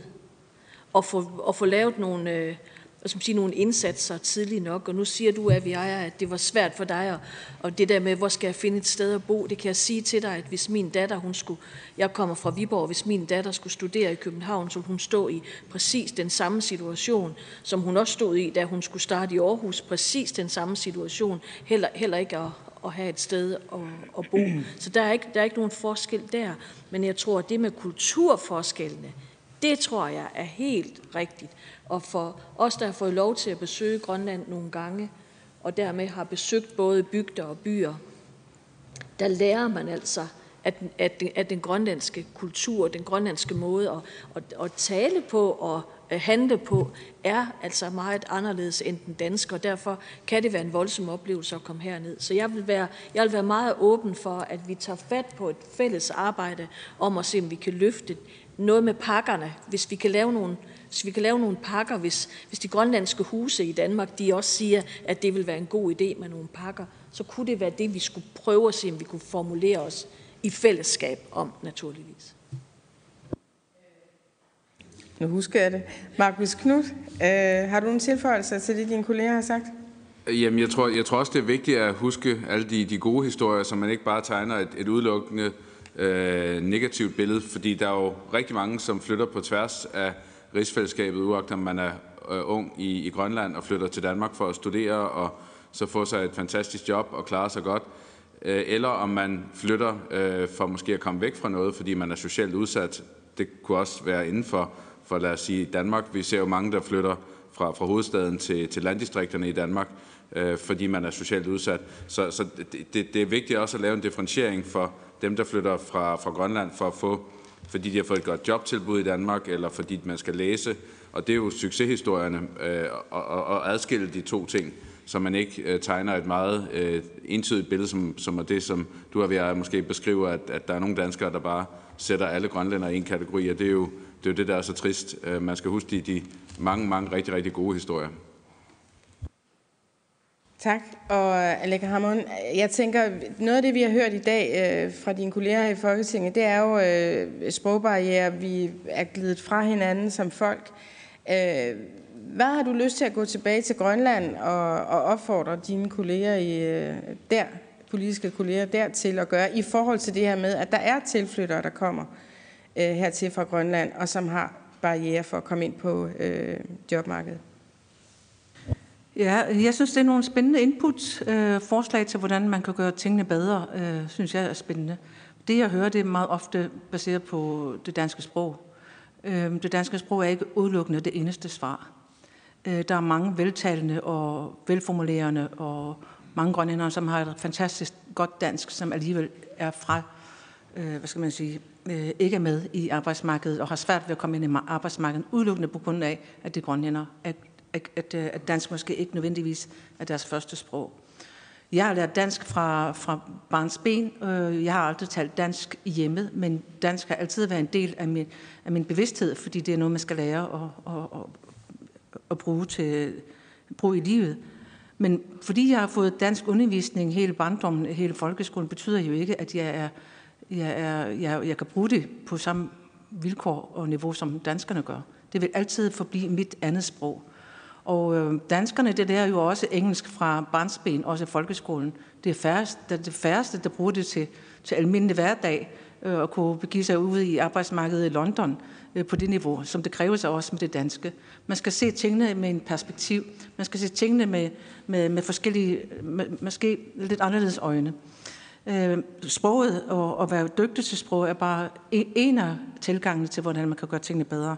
Man skal også vurdere sig selv og se selvkritisk som land og se, hvad gør vi for at modtage øh, grønlændere, der kommer til Danmark, som ikke nødvendigvis har det samme niveau af dansk, som, som vi forlanger af, af folk.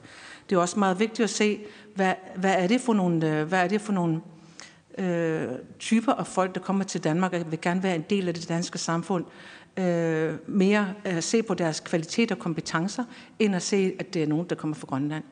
Øh, ligesom øh, øh, Øh, Institut for Menneskerettigheders rapport kom frem med og sagde, at øh, mange, øh, en stor del af den grønlandske befolkning, der bor i Danmark, føler, at det bliver udsat for diskrimination udelukkende af systemet, af en årsag, at det er grønlændere. Og det synes jeg er en barriere, der ikke nødvendigvis skal være der. Og man ser ikke engang så meget på, hvad de har af uddannelse, eller hvor god er det til sproget, men det at være grønlænder er det første ting, der dukker op i folks bevidsthed. Det skal vi se bort fra og se, øh, hvad kan vi gøre for at finde en fælles platform for at sikre, at disse mennesker, der kommer til Danmark, enten i form af, at det skal til sundhedsvæsenet, eller det skal have skolegang, eller uddannelse og det lige, alle sammen er kommet her af en årsag, det er for at have et godt liv, og også for at være et bidrag til det danske samfund. Det skal til enhver tid være udgangspunktet, og ikke øh, barriere, at man kommer fra et andet sted hen. Så jeg tror, vi skal åbne op for vores kulturelle forskelle og forståelse den vej. Tak til øh, Alec Ramon og, og Aya Kemis Larsen. Har du nogle tilføjelser, eller er du uenig i noget af det, der er blevet sagt fra dine kolleger valgt her til Folketinget fra Grønland? Altså der, hvor jeg nok er lidt uenig med alle det er egentlig, at, at vi kan jo sidde igen om fem år, så kan vi holde den samme høring, så kan vi sige det samme, men det kommer ikke til at gøre en forskel. Øhm, så jeg griber det egentlig an lidt mere konkret. Og jeg plejer at sige, når jeg mødes med rigtig mange af de forskellige aktører, der er, øh, både de grønlandske huse, men også andre, at det vi kan gøre som folketingsmedlemmer, det er at sikre noget lovgivning, nogle overordnede rammer, så kan vi sikre en pose penge.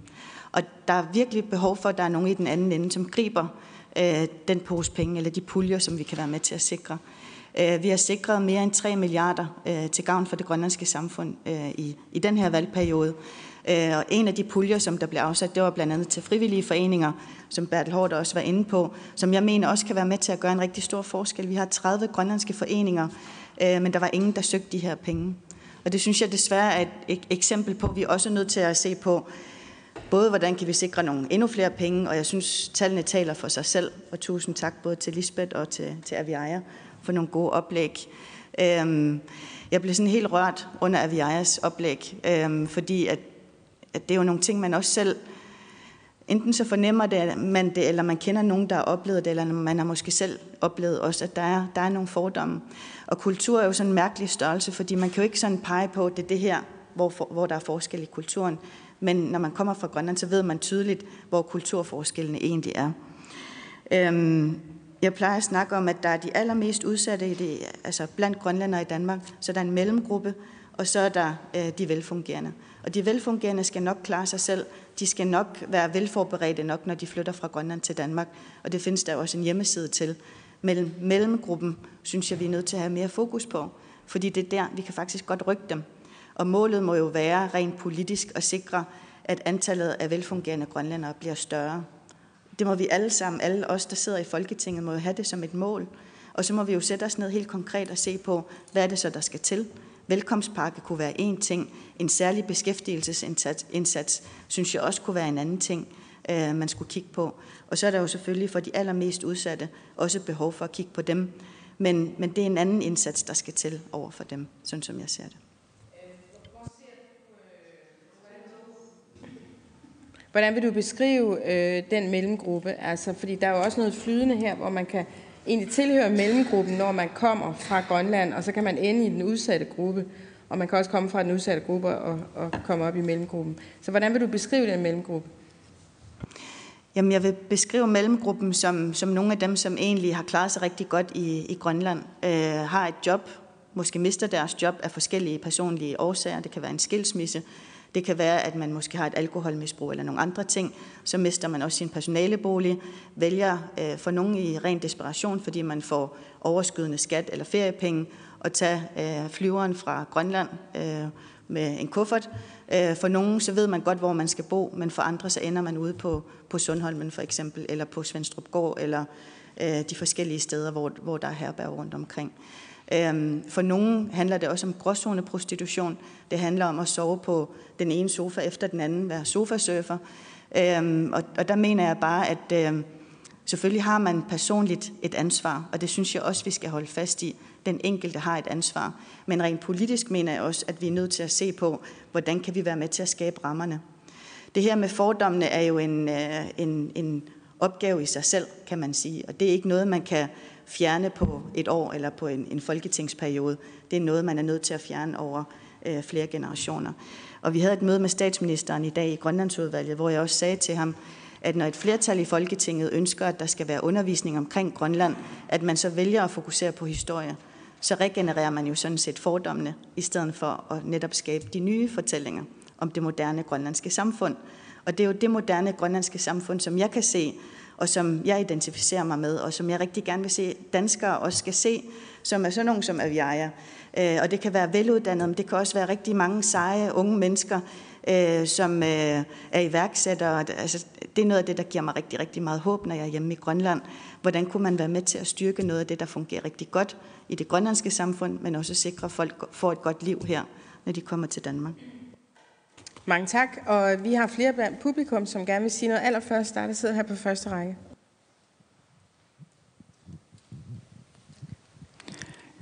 Ja, mit navn er Maria, og er forhenværende misbrugsbehandler. Jeg øh, blev ledig den 1. marts på grund af, at min gamle firma gik ned og hjem, og har været misbrugsbehandler for herboende grønlænder i mange år. Øhm, og, øh, og øh, desværre er vi sådan, at jeg har arbejdet med udsatte mennesker i mange år. Og øh, beskæftigelse, som er emnet her, også det med de, hvad hedder det, det du kom frem med, Lisbeth, det, det er noget, som har været der i mange år. Dem kender jeg godt til, så det er ikke noget nyt, der kommer frem. Men alligevel, det med at finde, øh, finde frem til et menneske, som er udsat mellemgruppe eller velfungerende, det er, det er et sted, hvor vi skal sætte mennesker i, i niveau. Men alligevel, når der mangler beskæftigelse til mange mennesker, som er udsatte især, hvor det viser også det der med marginalisering af det beskæftigelse og arbejdsløshed og de forskellige ting. Det er det giver en helt anden billede for mig, men alligevel er det ikke det, de samme problematikker, vi snakker om. Før vi sætter et menneske i beskæftigelse, hvad er baggrunden for et menneske? Hvad ligger der bag, hvis der er en misbruger eller udsat? Hvad kan vi hjælpe for at løfte et, et menneske op til det niveau, hvor vi kan, hvor vedkommende selv kan komme klarer sig dagligt. Øhm, jeg har en tak for også øh, din historie. Den er så fantastisk. Jeg kan spejle mig til den historie, du fortæller. Jeg kom selv for 30 år siden her til Danmark første gang. Har oplevet det med, med at blive sat i en bås og stadigvæk få lidt en gang imellem, men den, den praller af en gang imellem, så det er så vigtigt at løfte et menneske, som, som har brug for hjælp. Så baggrunden af et menneske, hvordan skal vi løfte i flok? Vi er så mange instanser, som hjælper mange grønlændere, udsatte grønlændere. Hvad kan vi løfte mere her? De fleste, når vi fjerner alkoholen eller hasen fra, så skal vi arbejde med en traumatiseret menneske. Det er så vigtigt, og det tager bare ikke så lang tid. Det tager evigheder for at arbejde i et menneske, som har det svært. Tak skal du have. Tak skal du have. Og jeg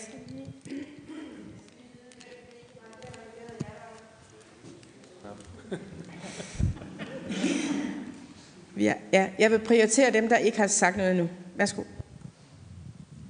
Øh, ja, øh, Jeppe Sørensen fra Foreningen Grønlandske Børn. Øh, to ting. Den ene, det var det der med, at, øh, at det er det samme øh, at komme fra Viborg til Aarhus og fra Grønland øh, og studere. Det, det er simpelthen en kæmpe stor misforståelse. Det, nej, det synes jeg faktisk ikke, det er. Øh, din datter, hun kan køre frem og tilbage, hvis hun vil. Øh, det vil en tidligere beskæftigelsesminister i hvert fald sige, at det kunne man sagtens. Så der er nogle, altså der er nogle kæmpe store forskelle, som jeg tror, vi skal øve os rigtig meget i at forstå øh, hernede i Danmark i forhold til det at komme fra Grønland og skal fungere her. Øh, selv folk som er vi ejer, der har, har, en, har dansk baggrund også, øh, vil, øh, vil opleve det svært. Jeg kan selv huske at have boet i Grønland som barn og komme ned, og der er nogle ting, man skal vende sig til, selvom man, jeg har været så privilegeret at, at være dernede på sommerferie hvert år. Så er det stadigvæk bare anderledes, når man skal til at bo der og finde rundt. Øh, fordi at det er to helt forskellige samfund. Så det var en ting, og det skal man være opmærksom på. Det skal man være, når man arbejder med børn, som vi gør, eller familier, eller i et beskæftigelsessystem. Jeg vil ikke holde lang tale om, øh, om det her med at lave modtagelsespakker. Det vil jeg lade andre om. Øh, der er en anden ting, jeg synes, at det var faktisk noget, du sagde, Bertel Horter, i det her med, øh, med de grønlandske foreninger, og det kan jeg måske betragte os selv lidt ind i den hat. Noget af det, vi er meget optaget af og kan se, øh, synes vi i hvert fald selv, eller virker, det med at lave nogle gode fællesskaber. Om vi laver dem for børn, om vi laver dem for familier eller for unge, som vi også gør, så kan vi se, at det med at få en, øh, en base, hvor der er et positivt fællesskab, det skal siges, at vi arbejder med, nok mest med den mellemgruppe, som, som Ejer fortæller om. Altså dem, der står uden for arbejdsmarkedet, men ikke øh, er, er tabt i alkohol, kan man sige. Øh, og, og de har i hvert fald brug for et, et afsæt, øh, hvor i, en, i et fællesskab, hvor man føler sig tryg, anerkendt, gerne have nogen at spejle sig i. Øh, så man tror på, at man faktisk har en plads øh, også på det danske arbejdsmarked. Øhm, nu er det det, vi snakker om i dag. Og det, så det synes jeg i hvert fald er noget af det, vi måske skal, skal dykke mere ned øh, i senere øh, i den her høring også. At, hvordan er det, vi skaber de fællesskaber, hvor man har mulighed for at spejle sig i noget, der giver en tro på, at der er en plads.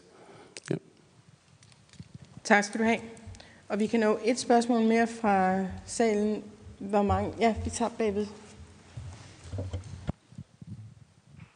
Hej, jeg hedder Janni, og jeg kommer fra Københavns Kommunes hjemløsenhed. Øhm, Øhm, jeg har arbejdet primært med udsatte grønlandere de sidste syv år øh, på gaden. Øhm, og det er jo den her marginaliserede gruppe, som, som der blev nævnt for dig, Lisbeth, tidligere. Det, jeg synes er rigtig problematisk, når vi taler udsatte grønlændere, især dem, der lige er ankommet fra Danmark, det er deres adgang eller ikke adgang til øh, kontanthjælpssystemet herhjemme. Øh, og det er simpelthen noget med især, en ting er at finde ud, det kan være rigtig svært at overhovedet at overskue, hvordan er procedurerne osv., men det vigtigste, jeg synes, øh, det er dokumentationskravene, som er fuldstændig umulige, både for den almene danske hjemløse, men i, i høj grad for de grønlandske hjemløse.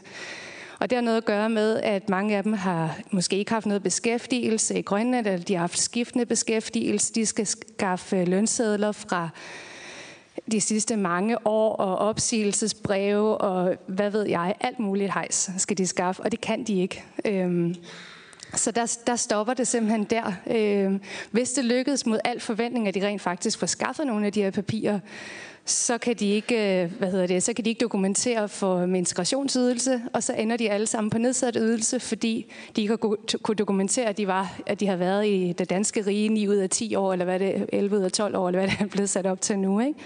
Øhm, så det synes jeg er en kæmpe stor udfordring, og vi taber rigtig mange mennesker på gulvet på den bekostning. Vi har hjemløse grønlændere, som har været i Danmark i flere år, uden at have haft indkomst af nogen art. Øhm, en anden ting, jeg synes, og det er lidt i lys af det, Maria sagde tidligere også, øh, var det her med, øhm, med mange af dem jo bærer naturligvis på rigtig mange traumer, og rigtig mange udfordringer, når vi taler mellemgruppen eller de helt udsatte. Øhm, og presse dem ud i alle mulige former fra praktik er fuldstændig galmatias, for det kan de simpelthen ikke håndtere. Øhm, så kunne man i højere grad måske tænke nogle ressourceforløb eller nogle specielt tilrettelagte øhm, jobforløb øh, eller beskæftigelsesforløb ind for den her gruppe af mennesker, så synes jeg, det kunne være fantastisk. Tusind tak. Og øh, er der nogle politikere, der har lyst til at reagere på de her meget konkrete, øh, altså det her med, at hvis man er traumatiseret, så skal der være nogle specielle øh, ressourceforløb, særligt målrettet.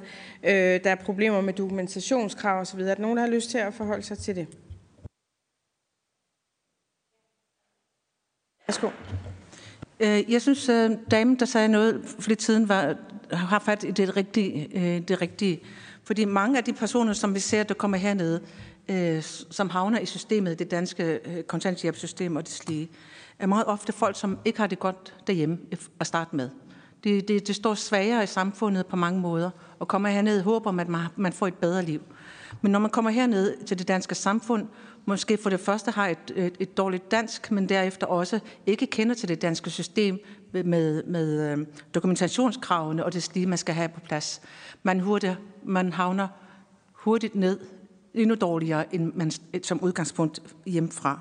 Det betyder så også, at, øh, at vores modtageapparat her i Danmark til at kunne håndtere grønlændere, der står i det situation, er ikke stærkt. Det gør så også, at øh, flere og flere havner i samme situation igen. Derfor er det vigtigt, at vi øh, laver nogle gode fællesskaber, som bliver sagt herover. Hvordan er det, vi skaber de gode fællesskaber og sikrer, at vi ikke taber folk på gulvet? Og vi kender mange gode historier, og mange dårlige historier, der, der er mange nok til, at vi som politikere burde vide, at modtagepakkerne lyder som en rigtig god start. Jeg har ikke hørt andre forslag endnu, som er bedre end det Øh, der kan styrke vores indsats og øh, opsøgende arbejde for at få fat i dem. Det synes jeg er rigtig fint. Øh, derudover, der synes jeg også, at øh, øh, vores egne forudsætninger for at skabe et godt liv her i Danmark skal også være meget klare. Hvad er det, der, der gør, at jeg tror, at jeg kan få et bedre liv her i Danmark, når jeg har et dårligt liv derhjemme? Vi skal også have vores egen selvkritik i at se, hvad er det, der gør, hvad er det jeg selv kan løse, eller hvad kan jeg gøre? Fordi vi taber alt for mange, netop fordi det ikke har skabt sig disse her forudsætninger selv, og, og se, hvad kan jeg gøre selv. Men øh, modtagerpakker, men også mentorordninger, tror jeg er meget vigtige og øh, kan dem i den rigtige retning. Tusind tak, og vi når ikke mere, fordi nu skal vi nemlig holde, nu skal vi nemlig holde en pause.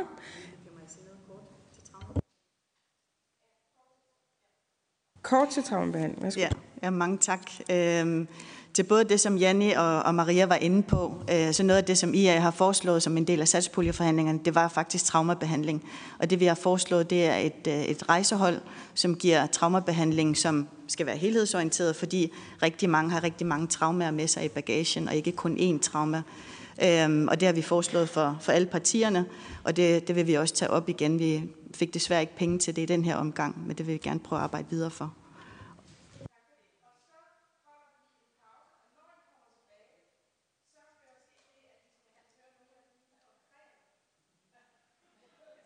Det er rigtigt. Så skal vi høre nogle af de konkrete øh, bud, der er på, hvordan man løfter tilflyttede grønlændere ud på arbejdsmarkedet her i Danmark. Jeg skal sige til jer, når I går til pause, at vi vil rigtig gerne have, at I sidder klar i stolen kl. 10 minutter i, Til gengæld så må I ikke tage drikkevarer eller noget at spise med herinde i salen. Det hele foregår udenfor. God pause. Sæt jer ned, og jeg kan berolige alle med, at nu har jeg fået en, en mikrofon, så nu bliver der ikke mere trykken frem og tilbage fra min side, håber jeg.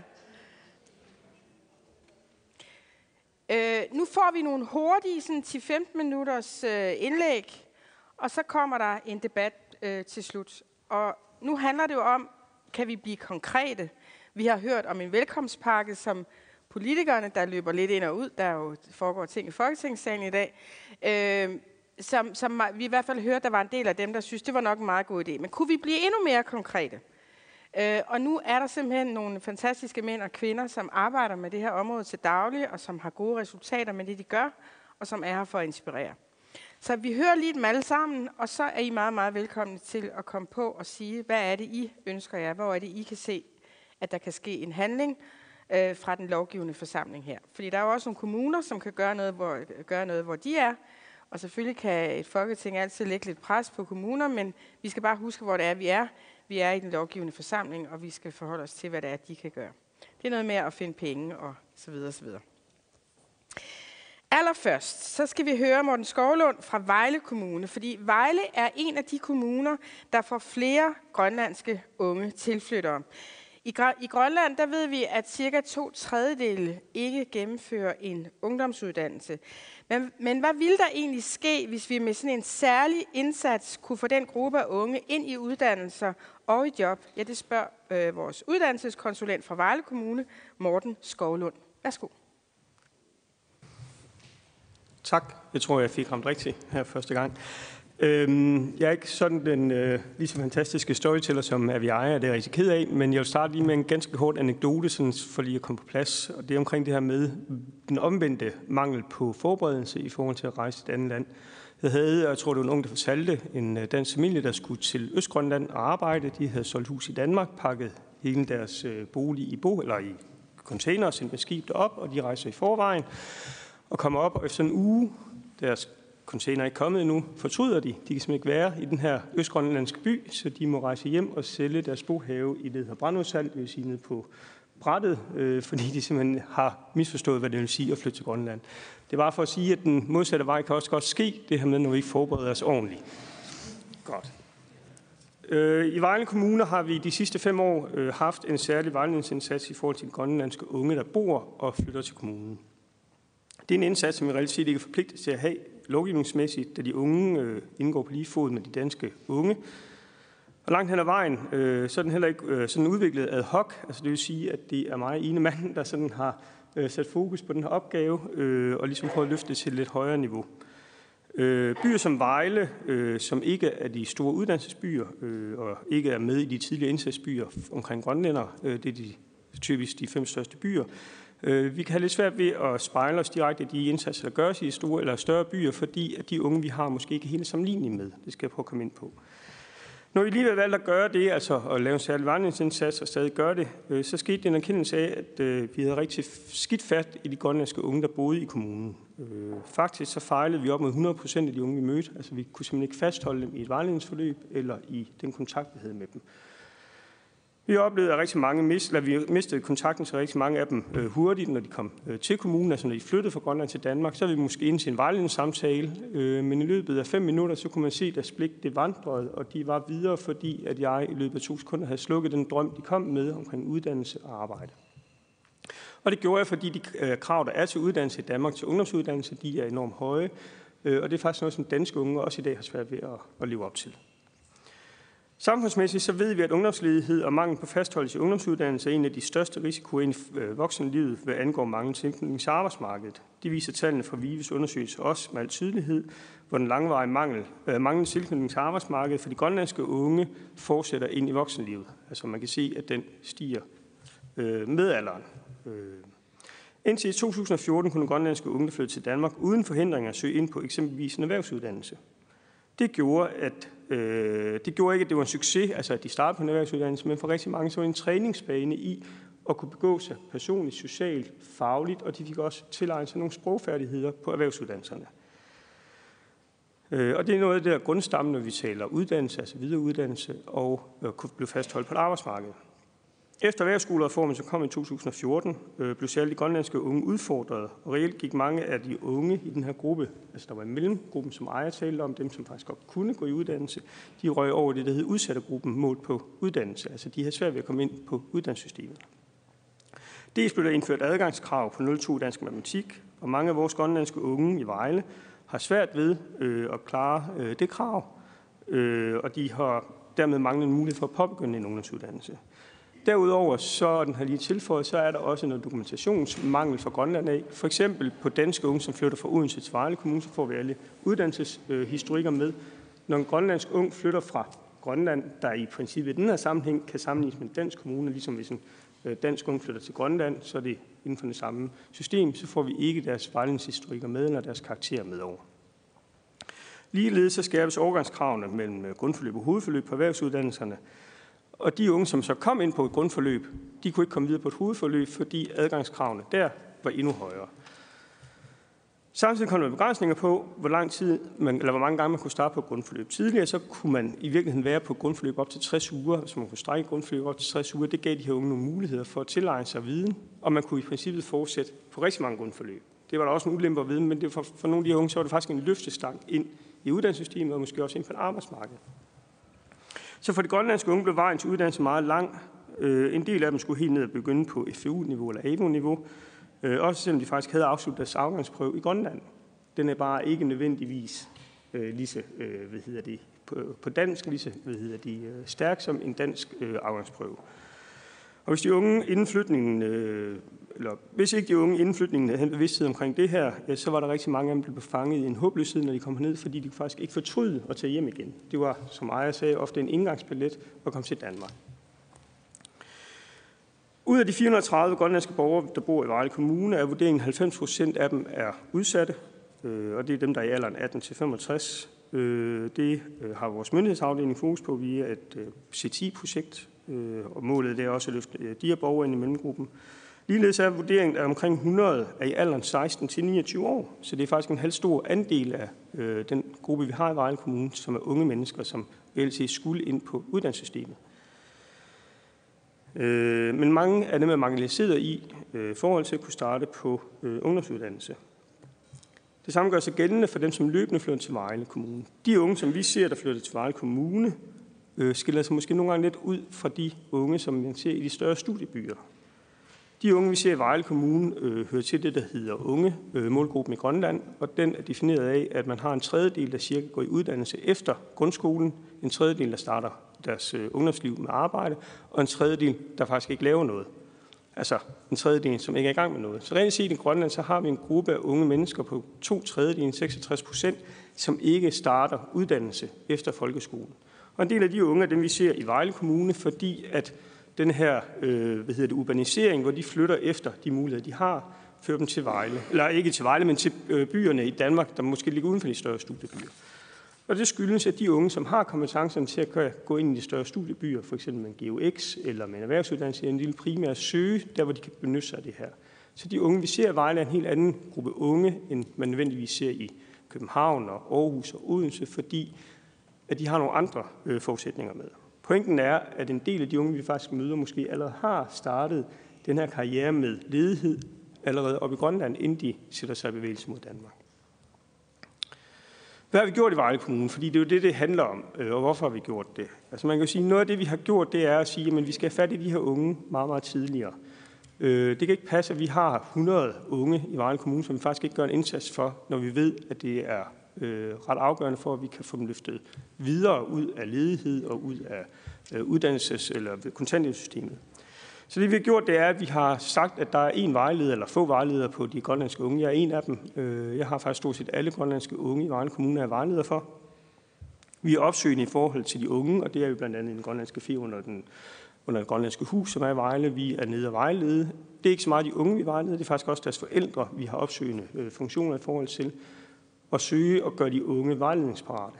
Øh, altså at få dem i tale overhovedet i forhold til de her krav, der er, og de muligheder, der er. Så har vi konstant en opfølgning på de unge i forhold til i gang med en aktiviteter. Altså, jeg har lige fået en sms her på en ung, som skulle starte på produktionsskole i går. Det er han ikke. Og nu skriver de det udefra, om jeg er sød og prøver at se, om jeg kan få fat i ham, fordi de vil rigtig gerne i kontakt med ham. Og det er sådan noget af det nye, der er sket i Vejle, det er, at dem, som har med de unge at gøre, også er meget mere opsøgende på, når de ikke møder.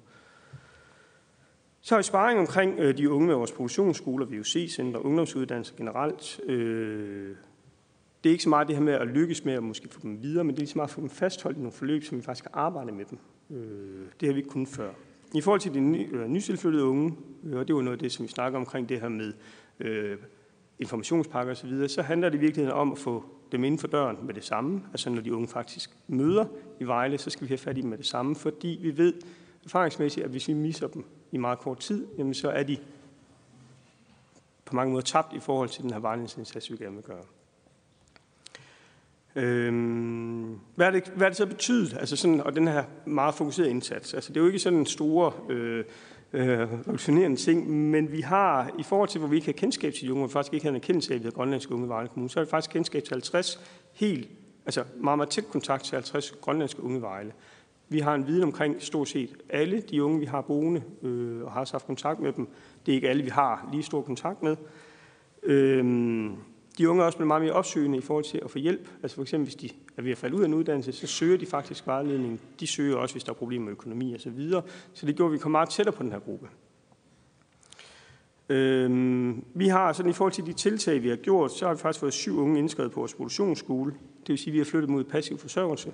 Ikke bare nok med, at vi har fået indskrevet, vi har også fået fastholdt dem øh, derude. Øh, og det er noget nyt, fordi normalt der har været, det været sådan nogle svingdørs unge, som har været inde og ude, men vi har faktisk haft dem i over et års tid nu derude. Øh, og så har vi fået flere gang på øh, altså opkvalificerende ting. Øh, og det er selvfølgelig ikke ind i arbejde, men pointen er her, at vi er nødt til at starte et sted. Og lige akkurat med de unge, så skal vi måske se, at det her med at få dem inden for døren er den vigtigste sådan parameter i forhold til at komme afsted. Så det var lige, for jeg kan se, at øh, tiden løber sådan, og tid. Det vil sige, det er, at noget af det, vi ser rigtig meget frem til, og noget af det, der kunne være en politisk sådan, øh, motivation ind i det her, også til politikerne, det er, at nu kommer de nye forberedende grunduddannelser, og der kommer den nye kommunale ungeindsats. Og i Vejle Kommune så er vi godt klar til at prøve at se, om vi ikke kan styrke det her område endnu mere ind i det, fordi at det giver nogle muligheder med den forberedende grunduddannelse, som forsvandt i f.eks. erhvervsuddannelserne. Der er en træningsbane for de her unge, der faktisk kan lede til job og til videre uddannelse. Og det er noget af det, jeg synes, man skal prøve at kigge på, øh, måske i den fremtid frem, eller arbejde med de her grupper, og man kunne styrke det. Og så måske også prøve at kigge ud omkring de større studiebyer. Jeg snakkede med øh, Claus, øh, der kom fra Horsens, der ikke vidste, at de faktisk også har ret mange grønlænder øh, boende. Og det er sådan en kendetegn, at fokus er på de store byer, men måske skal vi løfte de unge øh, og borgerne også der, hvor der bor rigtig mange uden for de større byer. Ja. Tusind tak skal du have, Morten Skovlund fra Vejle Kommune. Hørte jeg det rigtigt, at du siger 90 procent, vi har 90 procent udsatte? Nej, nej, nej. Vi har 90, øh, 90 borgere. Altså, 90, okay. Ja, 90 borgere. ja, det kunne jeg ikke forstå. Godt, 90 tak borgere. nej. Den private projekt- og fundraising-virksomhed Et Godt Liv Nu har succes med at hjælpe udsatte tilflyttede grønlandske kvinder med at komme på fod her i Danmark og med at uddanne mentorer. Det foregår i Aarhus. Vive har faktisk blåstemplet det her projekt, som mange ønsker gjort landsdækkende. Og lad os høre nu fra Susanne Gram Hansen, socialkonsulent, hvad er det, et godt liv nu gør anderledes?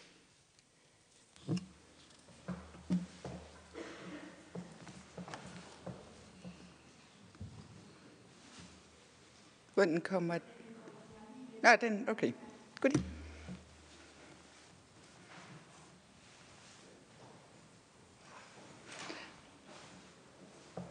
Der skulle komme et eller andet op.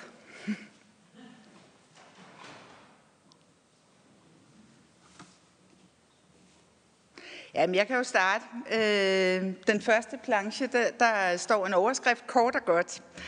Øh, et godt liv nu, det er en virksomhed, der har eksisteret i øh, fem år, og vi blev etableret, vi etablerede os for at bistå mennesker til at leve et godt liv.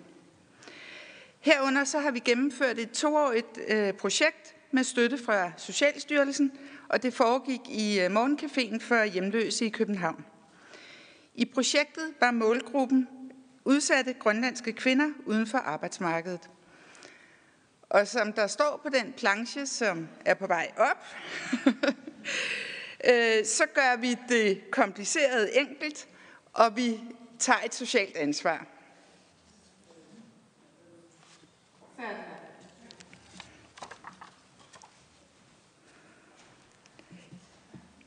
Mange af de øh, udsatte grønlændere i Danmark de har en barsk fortid og tilværelse, og deres selvværd er derfor ikke så stort. I tilværelsespsykologien, øh, der tager vi udgangspunkt i, øh, på, øh, i det, øh, en positiv tilgang og en recovery-orienteret tilgang. Vi tror på og støtter de mennesker, vi arbejder med, i troen på, at de kan få et godt liv. For mange udsatte grønlændere og andre mennesker, som har store udfordringer, så er det uoverskueligt at gøre noget ved problemerne. I det toårige projekt, vi gennemførte, kom kvinderne fra en situation, hvor de var uden bolig, de drak meget, de røg hash, og de kom måske fra et voldeligt parforhold og havde mistet kontakten til mennesker, som kunne støtte dem til et bedre liv. Vores arbejdsmetode er meget systematisk og enkel, og det er en stor styrke, når der er kaos for deltagerne. Vi arbejder med nutiden og fremtiden, og med små skridt ad gangen kommer deltagerne i mål med det, de ønsker.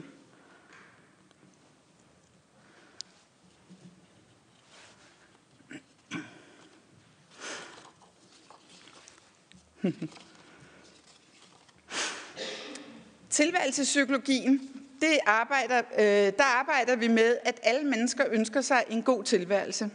Vi arbejder på, at man skal være aktør i eget liv, øh, og så er det systematikken, øh, som jeg fortalte om, øh, som er væsentlig. Der er 10 tilværelseskompetencer, som vi arbejder med, øh, og dem kan I se her. Øh, de 10 tilværelseskompetencer, de indgår i det, vi kalder kompetencecirklen. Det er et dialogredskab, som vi arbejder ud fra. Og de 10 kompetencer, det er at udvikle netværk, skabe rammer, give til andre og være fokuseret, være effektiv, afklare værdier og sanse omverdenen og have selvindsigt og være empatisk og så forstå verden. Vi arbejder øh, både øh, i grupper og i individuelle forløb. Og i individuelle forløb, der er det altid deltagerne selv, der vælger, hvilke af de 10 kompetencer, de arbejder med. Fordi det er deltagerne selv, der er aktør i deres eget liv. Et eksempel, det er Helle, som hver dag tog til Christiania og røg hash. Hun havde et stort ønske om at stoppe med at ryge, eller i hvert fald reducere det. Men alle omkring hende røg hash og ingen kunne støtte hende i en ny adfærd. Hun valgte derfor at arbejde med den kompetence, der hedder at udvikle netværk. Og netværksgruppen, som vi har etableret i projektet, det blev hendes nye netværk for en periode. Og på en peer-to-peer måde støttede kvinderne hinanden. Øh, og siden er Helle øh, valgt så at tage kontakt til nogle af sine gamle venner, øh, som ikke ryger hash, og derved ikke øh, relaterer sig mere til det miljø. Så det var nogle beslutninger, hun selv traf øh, for at komme videre i sit liv. En af de andre kvinder, Lotte, hun havde en meget kaotisk boligsituation, og hun arbejdede med kompetencen at skabe rammer. Lotte hun var kommet til København fra Nuuk, og var af den opfattelse, hun kunne få en bolig. Det er jo noget af det, vi også har hørt her. Når vi arbejder med de 10 tilværelseskompetencer, så bruger vi de fem grundspørgsmål. Hvad vil jeg? Hvad kan jeg? Hvad er muligt? Hvordan bliver jeg mødt? Og hvad er det så, jeg gør? Og da Lotte hun arbejdede med kompetencen at skabe rammer, jamen så kom hun hurtigt frem til, at det hun rent faktisk ønskede, det var at bo i en mindre by. Hun havde slet ikke lyst til at bo i København. Og som hun sagde, i nu kunne jeg altid se havet, og det elsker jeg. Hun huskede tilbage på sin barndom, hvor hun havde været på øh, Fyn, når hun øh, var i Danmark. Så hurtigt kom hun frem til, fordi hun nu fokuserede på det her, at jamen, hun skulle ikke bo i København, hun skulle bo på Fyn. Hun blev skrevet op til en bolig, og inden kort tid, der fik hun tilbudt bolig øh, i en by på Fyn, øh, hvor hun har fået etableret sig, øh, og hun har fået skabt sig en øh, tilværelse. Inden hun kom til denne her erkendelse, jamen, så var hendes øh, tilværelse meget stresset, fordi hun øh, levede øh, fra dag til dag og sov på sofaer rundt omkring øh, hos venner og bekendte. Så hver af kompetencerne, de har en stor betydning for den enkelte deltager, og nogle af dem kan umiddelbart støtte dem i at gøre et væsentligt skridt i deres liv, sådan så de får en succes, og derfra kommer videre øh, til nye øh, forandringer i deres liv. Tilværelseskompetencen forstå verden, den er for mange af de grønlandske kvinder meget vigtig at udvikle.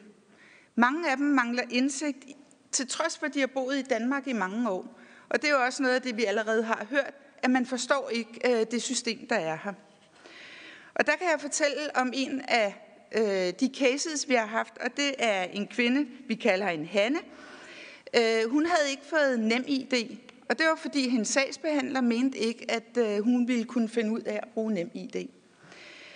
Øh, I projektet, øh, i grupperne, øh, som vi øh, kørte, jamen der hjalp vi altid kvinderne, øh, når de havde fået elektronisk post. Så Hanne, hun kigger jo over skulderen på de andre kvinder, der får elektronisk post, og ser ligesom, hvordan det fungerer. Så er vi en dag på udflugt øh, op på biblioteket og på borgerservice. Det er ligesom et led i det her med at forstå verden. Der laver vi i projektet mange aktiviteter ud af huset for at lære vores samfund øh, godt at kende. Men efter at øh, Hanne har været op på borgerservice og biblioteket, jamen så kommer hun næste gang og fortæller os glædestrålende, at nu har hun selv været op og blevet registreret, og hun har fået nem ID. Og det er jo på en måde et lille bitte skridt, men det er jo et skridt i retning, hvor hun får et kæmpe selvtillid af, at nu er hun ligesom os andre. Nu kan hun også bruge nem ID. Hun er ikke ligesom kasseret som en, der ikke kan finde ud af tingene. Så hun fik troen øh, på sig selv på en ny måde. Øh, og det er jo med til, at hun så også får troen på andre ting, at hun så kan. Der er et par af kvinderne, og så det er nogle af dem, som ikke har noget imod at blive fotograferet og være med i, øh, i projektet. Øh, på jobcentret på Lærkevej i København, hvor kvinderne er tilknyttet, der blev øh, projektet øh, accepteret som et beskæftigelsesfremmende initiativ.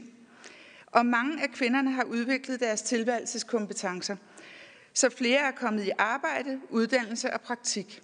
Det er sådan, så hvert forløb øh, er foregået over et halvt år, og hvor vi har mødtes to eftermiddage om ugen. Øh, og det har så både været med gruppeforløb, og det har været med individuelle samtaler, øh, som har øh, understøttet de her tilværelseskompetencer til, at de kunne udvikle sig videre. Vi har også gået med dem som mentorer og bisider, som noget af det, som der har været talt om, at man kan have brug for, sådan så vi sikrer os, at vi kan give den støtte, som er nødvendig. Men det siger jo sig selv, at så længe en person er i en stresset situation, og pågældende ikke ved, hvor man skal sove den næste nat, eller at man har et massivt misbrug af hash, så er vedkommende langt fra arbejdsmarkedet. Og det er de små skridt i den rigtige retning, som gør, at vedkommende kommer i beskæftigelse. Øh, en af de grønlandske aviser bragte for et par uger siden en historie om en voldsramt kvinde i Grønland, som var flygtet til Danmark. Og hvor hun jo øh, endte som hjemløs i København, som jo er det, der øh, sker i mange situationer. Hun beskriver i artiklen, hvor, øh, hvor vanskeligt hun var stillet, men at hun gennem deltagelsen i vores projekt øh, fik sit selvværd bygget op igen. Hun fik troen på sig selv, øh, og hun er nu øh, både i egen bolig, og hun har fået job som øh, tolk, og hun kunne desværre ikke være her i dag, fordi hun faktisk er på arbejde. Så det er jo sådan rigtig glædeligt. Projektet, det er, som øh, vi fik at vide, øh, fuldt af vive, og i den afsluttende rapport, der beskrives, øh, sådan som det står på planchen, at deltagerne de har fået noget at stå op til. De har fået et godt liv. De har oplevet nye spændende ting, og de har mødt nye mennesker – det er jo det nye netværk, de har fået, men de har også fået et nyt netværk uden for gruppen, fordi vi har lavet ting sammen med dem i andre relationer. Så har de fået hjælp til at håndtere svære øh, familiære øh, og boligsituationer. Og endelig øh, så er der flere, der har begyndt, påbegyndt uddannelse og job. Men det vi i hvert fald ser, det er, at det er en rejse, man skal på. Det der med at sige, nu laver vi lige et projekt, eller nu gør vi lige en snuptagsløsning. Øh, hvis man er udsat, jamen så er der nogle andre ting, nogle forudsætninger, der skal være til stede, før vi skal begynde at snakke uddannelse og job. Og der har det været rigtig godt, at Jobcentret på Lærkevej ligesom har øh, anerkendt det her projekt til at være beskæftigelsesfremmende, sådan så kvinderne ikke har været jagtet, øh, mens de var i vores projekt. De har kunne hellige sig øh, de ting, vi har sat i gang, og har kunne arbejde med det ind imellem. Jeg slutter lige med et sidste citat, fordi som vi også hørte, øh, så øh, har vi undervist øh, mentorer i øh, Aarhus, og Peter Hjort, der er leder af Kofod Skole, han sagde, jeg var helt ærligt skeptisk om, at det var for nemt. Men jeg er blevet positivt overrasket over, hvor direkte anvendeligt metoden og redskabet er. Og vi er rigtig glade for, at Kofod Skole faktisk har taget redskabet til sig og har implementeret det i alle deres afdelinger. Øh, og alle medarbejdere har fået den øh, bog, som vi har øh, skrevet, hvor vi beskriver metode og øh, beskriver cases øh, fra øh, vores øh, projekt her med de grønlandske kvinder. Vores forhåbning den er jo selvfølgelig, at den tilværelsespsykologiske metode og kompetencecirklen kommer bredt i anvendelse til gavn for mennesker uden for arbejdsmarkedet. Tusind tak.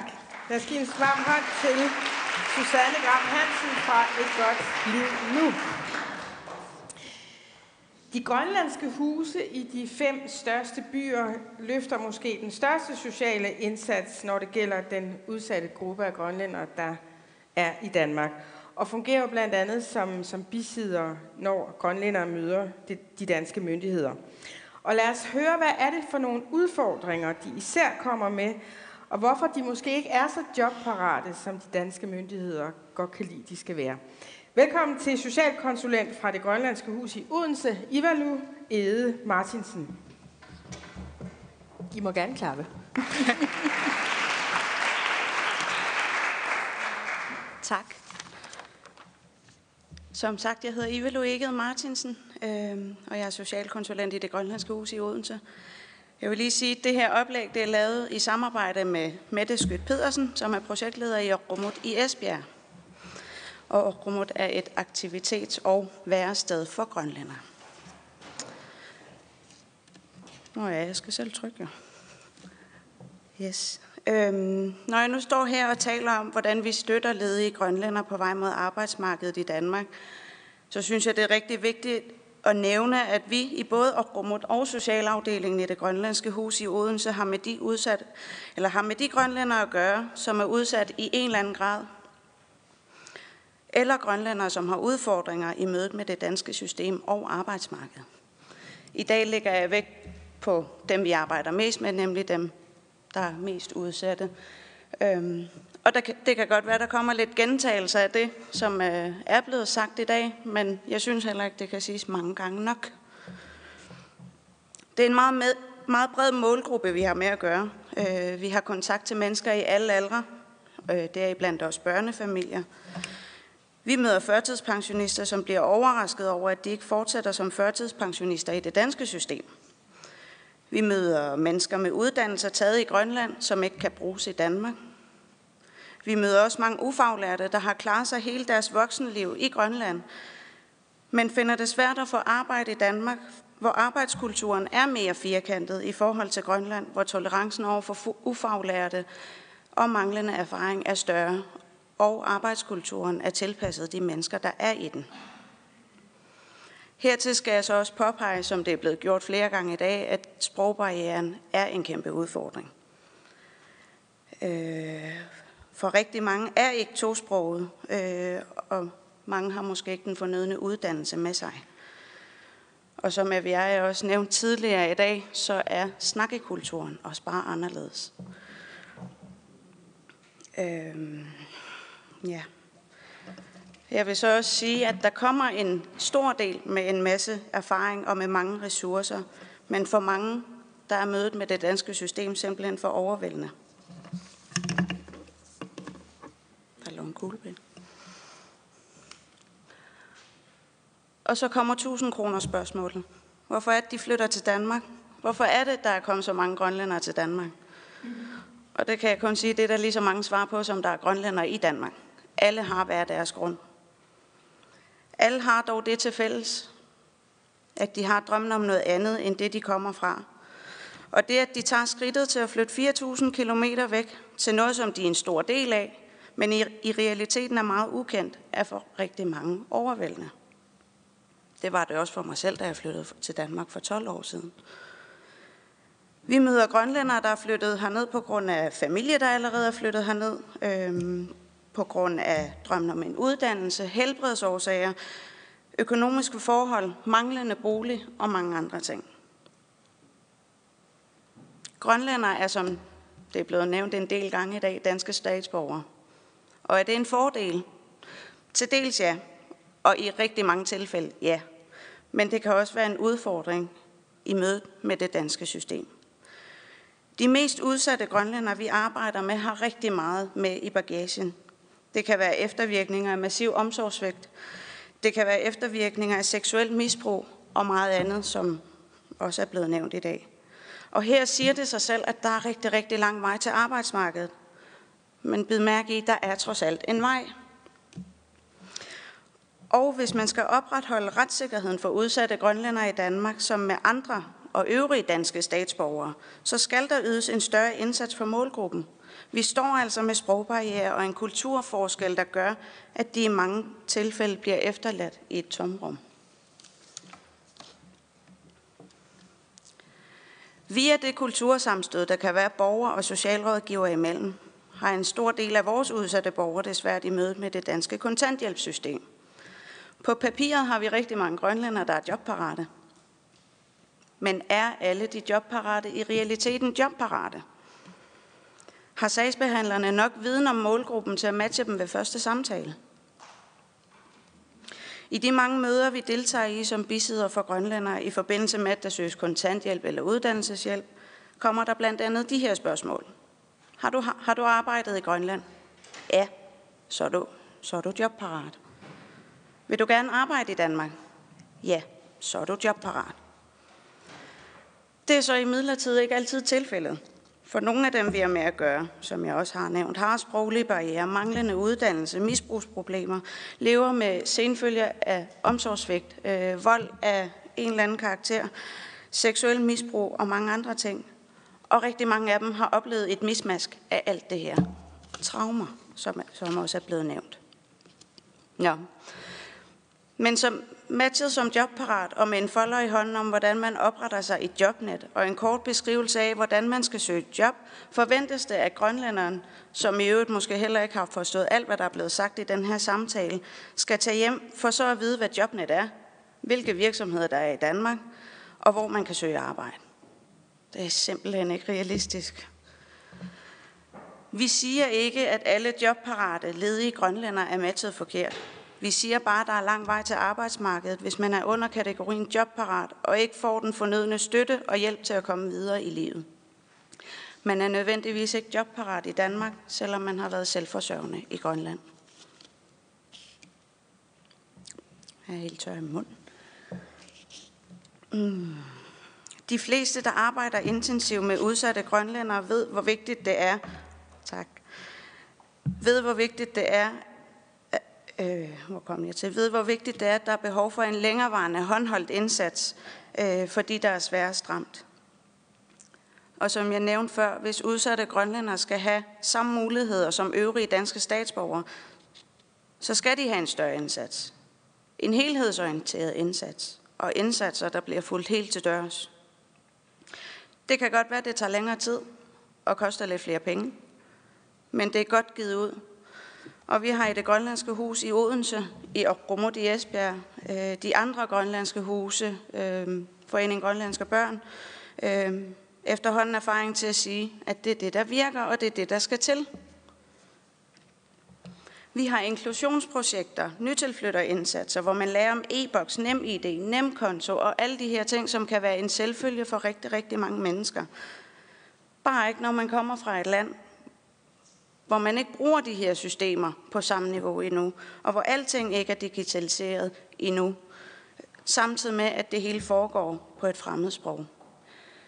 Vi har også dansk undervisning som følge af, som følge af de penge, der er blevet givet. Eller, ja. øhm, og, vi har, øh, og vi har misbrugsbehandling udelukkende for grønlandere og mange andre ting.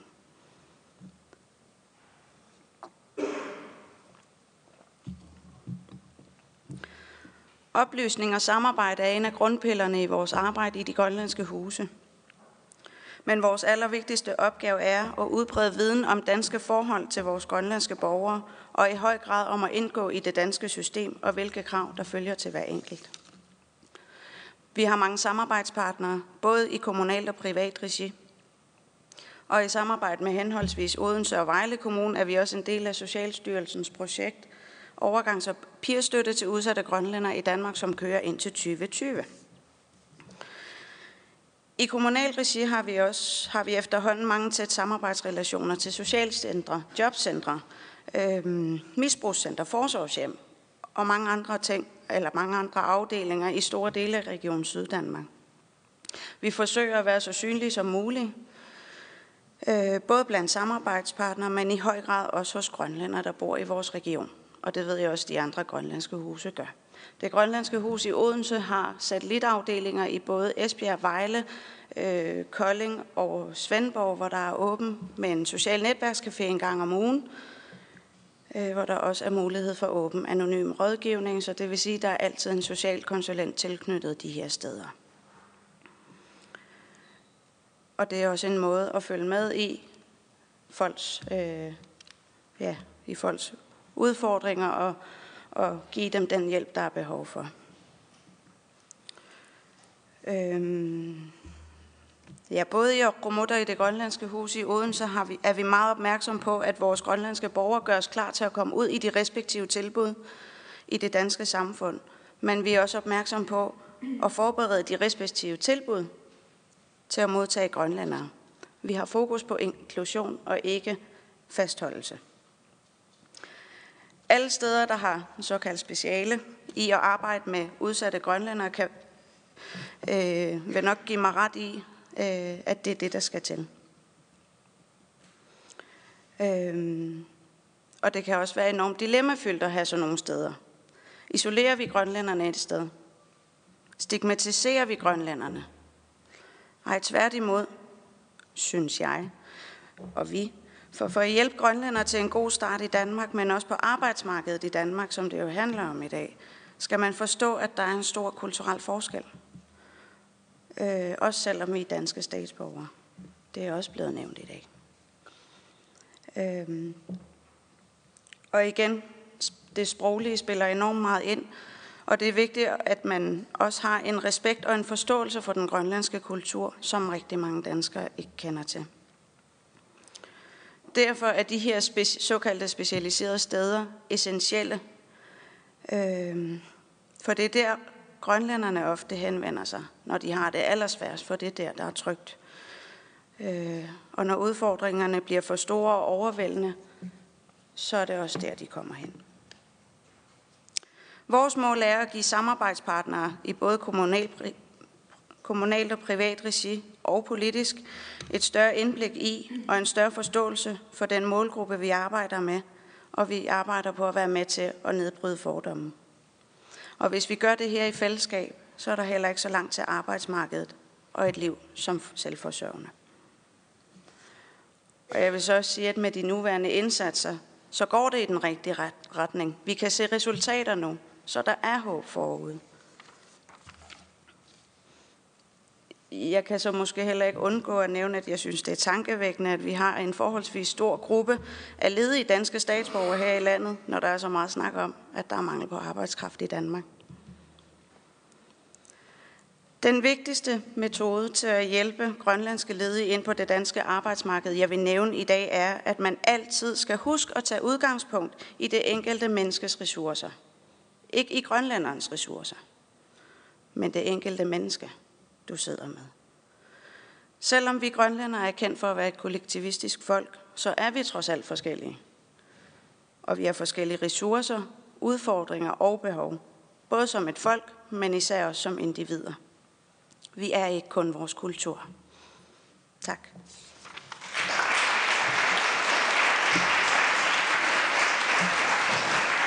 Tusind, tusind tak til Ivalu Ede Martinsen fra det Grønlandske Hus i Odense. Vores næste taler har arbejdet 11 år øh, i Grønland med arbejdsmarkedspolitik og står bag etableringen af jobcentrene i Grønland.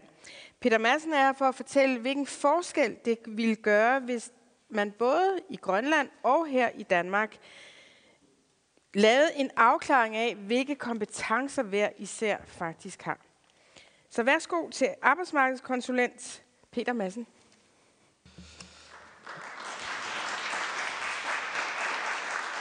Mange tak. Øh, som rosinen i pølseenden i, i talerækken, så kommer jeg nok til at, at gentage nogle af de ting, der allerede er blevet sagt. Øh, til gengæld så kan I glæde jer over, at jeg kun har et kvarter til at gentage tingene. Øh, jeg hedder Peter Madsen, og jeg skal tale om realkompetencer. På den ene side skal jeg tale om realkompetenceafklaring, og på den anden side skal jeg tale om realkompetencevurdering. Øh, jeg vil lægge et særligt tryk på afklaringsdelen i det her oplæg. For mig at se er det to værktøjer, som kan have en særdeles positiv effekt på øh, de, den grønlandske population her i Danmark. Øh, vi har hørt og, og set tal, som der viser, at øh, de har en meget høj social frekvens. De er marginaliseret på mange måder, sammenlignet med den almindelige danske befolkning, men i øvrigt også med øh, de øvrige øh, nordatlantiske populationer fra Færøerne og Island. Øh, jeg skal lige for en god ordens skyld her nævne, at jeg ikke i, i det her oplæg øh, øh, adresserer den indsats, der er behov for øh, over for de personer, der har meget tunge personlige og sociale problemer.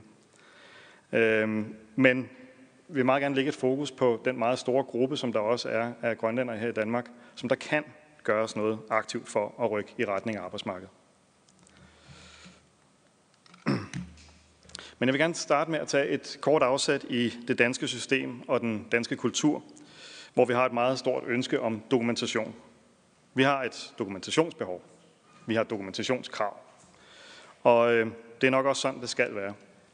Men det er nærmest således, at øh, hvis jeg for eksempel har taget et kursus, men fordi jeg er et rådhoved, så kan jeg ikke finde mit kursusbevis, så har jeg nærmest ikke været på det kursus, uagtet hvad jeg ellers måtte have lært. Det danske system er i høj grad bundet op på det dokumenterbare, på det formelle og på vores kvalifikationer. I Grønland er 60 procent af den voksne befolkning øh, ufaglærte. Det vil sige, at folkeskolen er øh, det højeste uddannelsesniveau, folk har. Så det giver sig selv, at øh, der er langt færre kvalifikationer i Grønland, end der er i Danmark. Men det betyder ikke, at der ikke er en masse kompetencer øh, i Grønland, og selvfølgelig blandt grønlændere, også her i landet. De er bare ikke dokumenteret på den samme måde. De er ikke formelle. Når folk har været på arbejdsmarkedet i en periode, så erhverves en masse kompetencer. Også hvis man har erhvervet dem som ufaglært. De kompetencer skal vi have vist frem, og vi skal tage udgangspunkt i dem. Lad mig give et lille eksempel. Øhm, jeg har et kørekort, og det kvalificerer mig til at køre bil. Men om jeg er en god chauffør, det afgør mine kompetencer for at køre bil. Og hvis vi bliver i det billede, øh, så er der i Grønland rigtig mange, der kan køre bil. Der er bare færre, der har et kørekort, og det bør de få. Og det her realkompetenceafklaring og realkompetencevurdering kommer ind i billedet.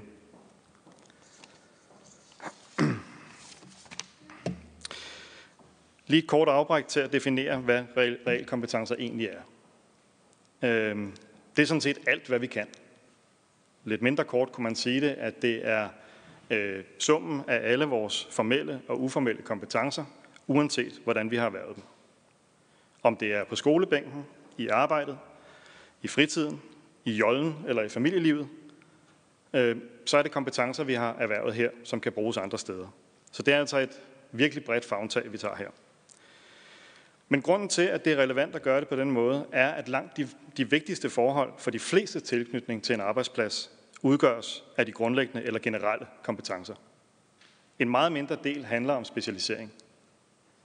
Og typisk, i hvert fald inden for en række fag, øh, kan meget af det faglige læres på arbejdspladsen, eller med kortere uddannelse eller kurser. Men det er vigtigt, at vi har noget at tage afsæt i.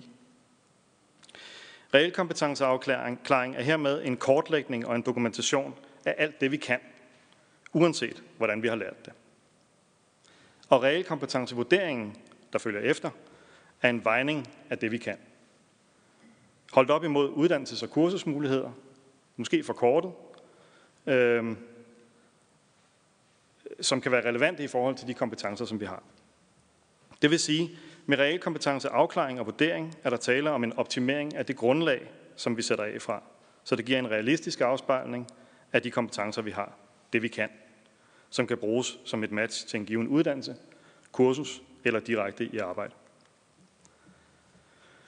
Men der ligger en iboende konflikt mellem det danske system med det store dokumentationsbehov og det grønlandske, hvor der traditionelt har været et meget mindre fokus på dokumentation og kvalifikationer. Det gør mødet mellem øh, eksempelvis sagsbehandler eller arbejdsgiver og den grønlandske person svært. Det gælder derfor om at etablere en bedre platform at starte fra. Øh, og mens VIVE igennem en årrække har dokumenteret øh, den grønlandske populations marginalisering og høje sociale frekvens, har andre undersøgelser vist, at det er selve sagsbehandlerens indstilling til mulighederne for klienten, der i høj grad afgør, hvad mulighederne de facto er. Derfor gælder det ikke bare om at komme den grønlandske person i møde. Det gælder også om at, i høj grad om at komme sagsbehandleren og arbejdsgiveren i møde. Med et genkendeligt dokumenteret udgangspunkt, så der skabes et bedre grundlag for hele den situation, man er i. Det gælder om at reducere og minimere risikoen for, at man taler forbi hinanden. Det kan gøres med en dokumenteret realkompetenceafklaring, der i sit udtryk minder om en kvalifikation. Man starter ganske enkelt et andet, mere genkendeligt og bedre sted fra, nogle trin oppe, når der tages udgangspunkt i noget dokumenteret. Samtidig har realkompetenceafklaringen sandsynligvis sat en refleksion i gang hos den, der er blevet afklaret, der sort på hvidt kan se, jeg kan en masse. Vi ved, at der mangler særligt faglært arbejdskraft i Danmark. Det gør der også i Grønland. Vi ved, at problemet er voksne. Vi ved, at der kommer et stort antal jobtagere hertil udefra, og at det er nødvendigt at tilføre et stort antal varme hænder til det danske arbejdsmarked, hvis hjulene skal køre, køre rundt i erhvervslivet og i det offentlige. I forhold til det er den grønlandske population i Danmark i øjeblikket en slags skjult og ubenyttet reserve, der vil kunne være med til at afhjælpe nogle af de voksne udfordringer, der er i samfundet. De udgør for mig at se et stort potentiale, og udover at det er vigtigt for det enkelte menneske at komme i gang, giver det også fra samfundets side god mening at mobilisere dem, set i forhold til samfundets behov. I det regnskab er der for mig at se kun vinder. Og nok er grønlændere og grønlændere, ligesom danskere er danskere, men de er også en del af rigsfællesskabet. Og de har i hele deres liv været i berøring med Danmark, det danske, det danske sprog og kultur, og vil således alt andet lige lettere kunne agere på en dansk arbejdsplads end folk, der aldrig har haft noget med Danmark eller det danske at gøre. Som I nok kan høre, står det her sådan lidt i kontrast til nogle af de ting, der ellers er blevet sagt. Øh, men vi taler nok om to forskellige grupper af, af den her population. Men en anden øh, bestemt ikke uvæsentlig pointe, det er, at grønlænderne er her allerede. Det giver derfor, derfor for mig at se så umådeligt meget mening at gøre noget ekstra øh, for at få et større antal grønlændere ind, øh, ind på arbejdsmarkedet her i landet. I perioden 2010 til 2012 blev gennemført et projekt om realkompetencer i Grønland. Desværre blev projektet efter pilotdelen aldrig implementeret. Men det ændrer ikke på, at der er gjort så dels gode erfaringer med mulighederne for at bruge realkompetencer som redskab i Grønland. Det grundlæggende arbejde er gjort. Der er udarbejdet et stort materiale til både realkompetenceafklaringen og vurderingen. Der er sågar udarbejdet et modul i et registreringsprogram, øh, der let kan aktiveres igen. Således er forudsætningerne for at gå i gang med realkompetenceafklaring i Grønland gode. I Danmark har man også erfaringer og viden om realkompetenceafklaring i det offentlige og realkompetencevurdering i uddannelsessystemet. Det er således begrænset, hvad der skal undersøges eller opfindes, før man kan gå i gang i både Grønland og Danmark med en forbedring af grundlaget for den grønlandske population begge steder. En oplagt mulighed er, at man etablerer en indsats i to spor. Et spor i Grønland, hvor man fremadrettet sørger for, at borgere, der ønsker at flytte til Danmark, bliver realkompetencer afklaret før afrejse. Hermed vil udgangspunktet i forhold til sagsbehandling og kommende arbejdsgivere fra starten være bedre allerede ved ankomsten til Danmark. Og et andet spor i Danmark, der bagudrettet realkompetencer afklarer de grønlændere, der allerede er i landet. Dermed bliver der sat en jobrettet kurs, som kan være afgørende for hele tilhørsforholdet til Danmark. Og det bidrag, som den enkelte, enkelte kan yde til samfundet. Det er således et afgørende skridt væk fra den marginaliserede tilværelse, som mange grønlændere lever i i Danmark. Som nævnt indledningsvis vil der være personer, der desværre har så tunge øh, personlige og sociale udfordringer, øh, ligesom det gør sig gældende for, øh, for den øvrige danske befolkning, at det er en helt anden indsats, der kræves for dem, og det bør også gøres. Men vi må ikke miste fokus på det, der kan gøres for den store gruppe af grønlændere, for hvem reel kompetenceafklaring og vurdering kan være første vigtige skridt i retning af en selvborgen tilværelse. Området med den store marginalisering af Grønlands population i Danmark er beskrevet så dels godt. Det, derfor, det giver derfor mening at handle på baggrund af det. Og det ekstra gode er, at det er ikke svært at reelt kompetenceafklare.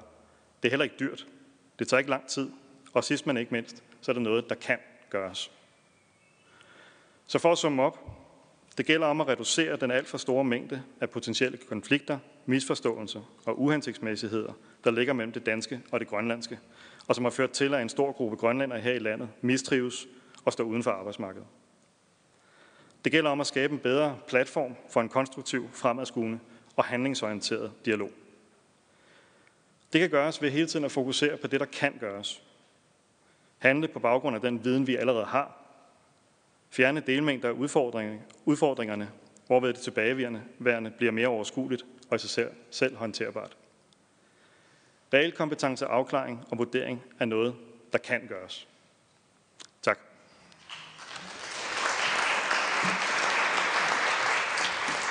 Tusind tak til Peter Madsen, arbejdsmarkedskonsulent, for denne meget konkrete idé. Og jeg skulle måske lige få dig til at præcisere, hvor til, altså, hvem er det, der skal tage den opgave i Danmark med at reelt kompetenceafklare? Er det jobcentrene? Hvad tænker du? Øh, altså, der er, jo, der er jo flere muligheder. Øh, opgaven ligger i, i kommunerne i dag, øh, og det er der nok rigtig god grund til, at, de gør, at det gør. Øh, men for mig at se, vil der også være andre, der vil kunne byde ind på, øh, på hele afklaringsdelen, og også vurderingsdelen for den sags skyld. Det er jo meget vigtigt at få etableret øh, erhvervslivet. Det er meget vigtigt at få, få trukket uddannelsessystemet så tæt ind omkring det her som muligt. Tak skal du have. Og nu øh, åbner vi for debatten. Jeg har et par spørgsmål, det kan også være, I har. Jeg tænker især jer, der repræsenterer øh, de danske kommuner i dag, jer, der arbejder ude i kommunerne. Må jeg se, om der er nogen af jer, der er her, der gør det? Jeg vil gerne lige stikke hånden i vejret, det gør du. Ja, jeg kunne rigtig godt tænke mig, at nogle af jer kommer på banen og fortæller os andre om noget af det, I har hørt, de her meget konkrete initiativer, der er taget, om det er noget, I er inspireret af. Der var en herover, tror jeg, der var fra en kommune, ikke? Har du lyst til at svare? Ja. Nej. Hvad siger du, som sagde noget til os lige før? Der er ikke noget konkret, du er inspireret af fra Vejle, eller fra et godt liv nu, eller? Vi skal lige have mikrofonen hen til dig. Jo, altså...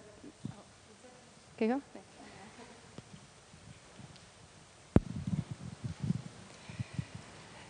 Altså, jeg tror, øh, jeg tænker lidt, at, at, at jeg synes jo, mange af os, der sidder her i dag, har, arbejder jo med det her og har gjort det i mange år, går jeg ud fra. Øhm, så jeg tror også, det var dig, der sagde det her tidligere, at vi har hørt det her mange gange før, og vi ved jo godt, at der er problemer, og vi ved godt, at det er svært ikke? med den her målgruppe. Vi ved også godt, at det skal være individuel sagsbehandling, og, men i bund og grund så kommer det hele i hvert fald, nu kan jeg kun tale for Københavns Kommune, ned til noget, et spørgsmål om ressourcer. Øhm, og nu kan jeg jo kun tale for den målgruppe, jeg sidder med, som er de allerdårligste. Øhm, og der, der, der er det jo måske en helt anden indsats, vi, vi snakker der, som jeg også nævnte lidt tidligere. Ikke? Øhm, ja, så jeg, jeg, jeg synes, det er svært. Er inspireret? Du talte før om dokumentationskrav ja. og sådan nogle ting.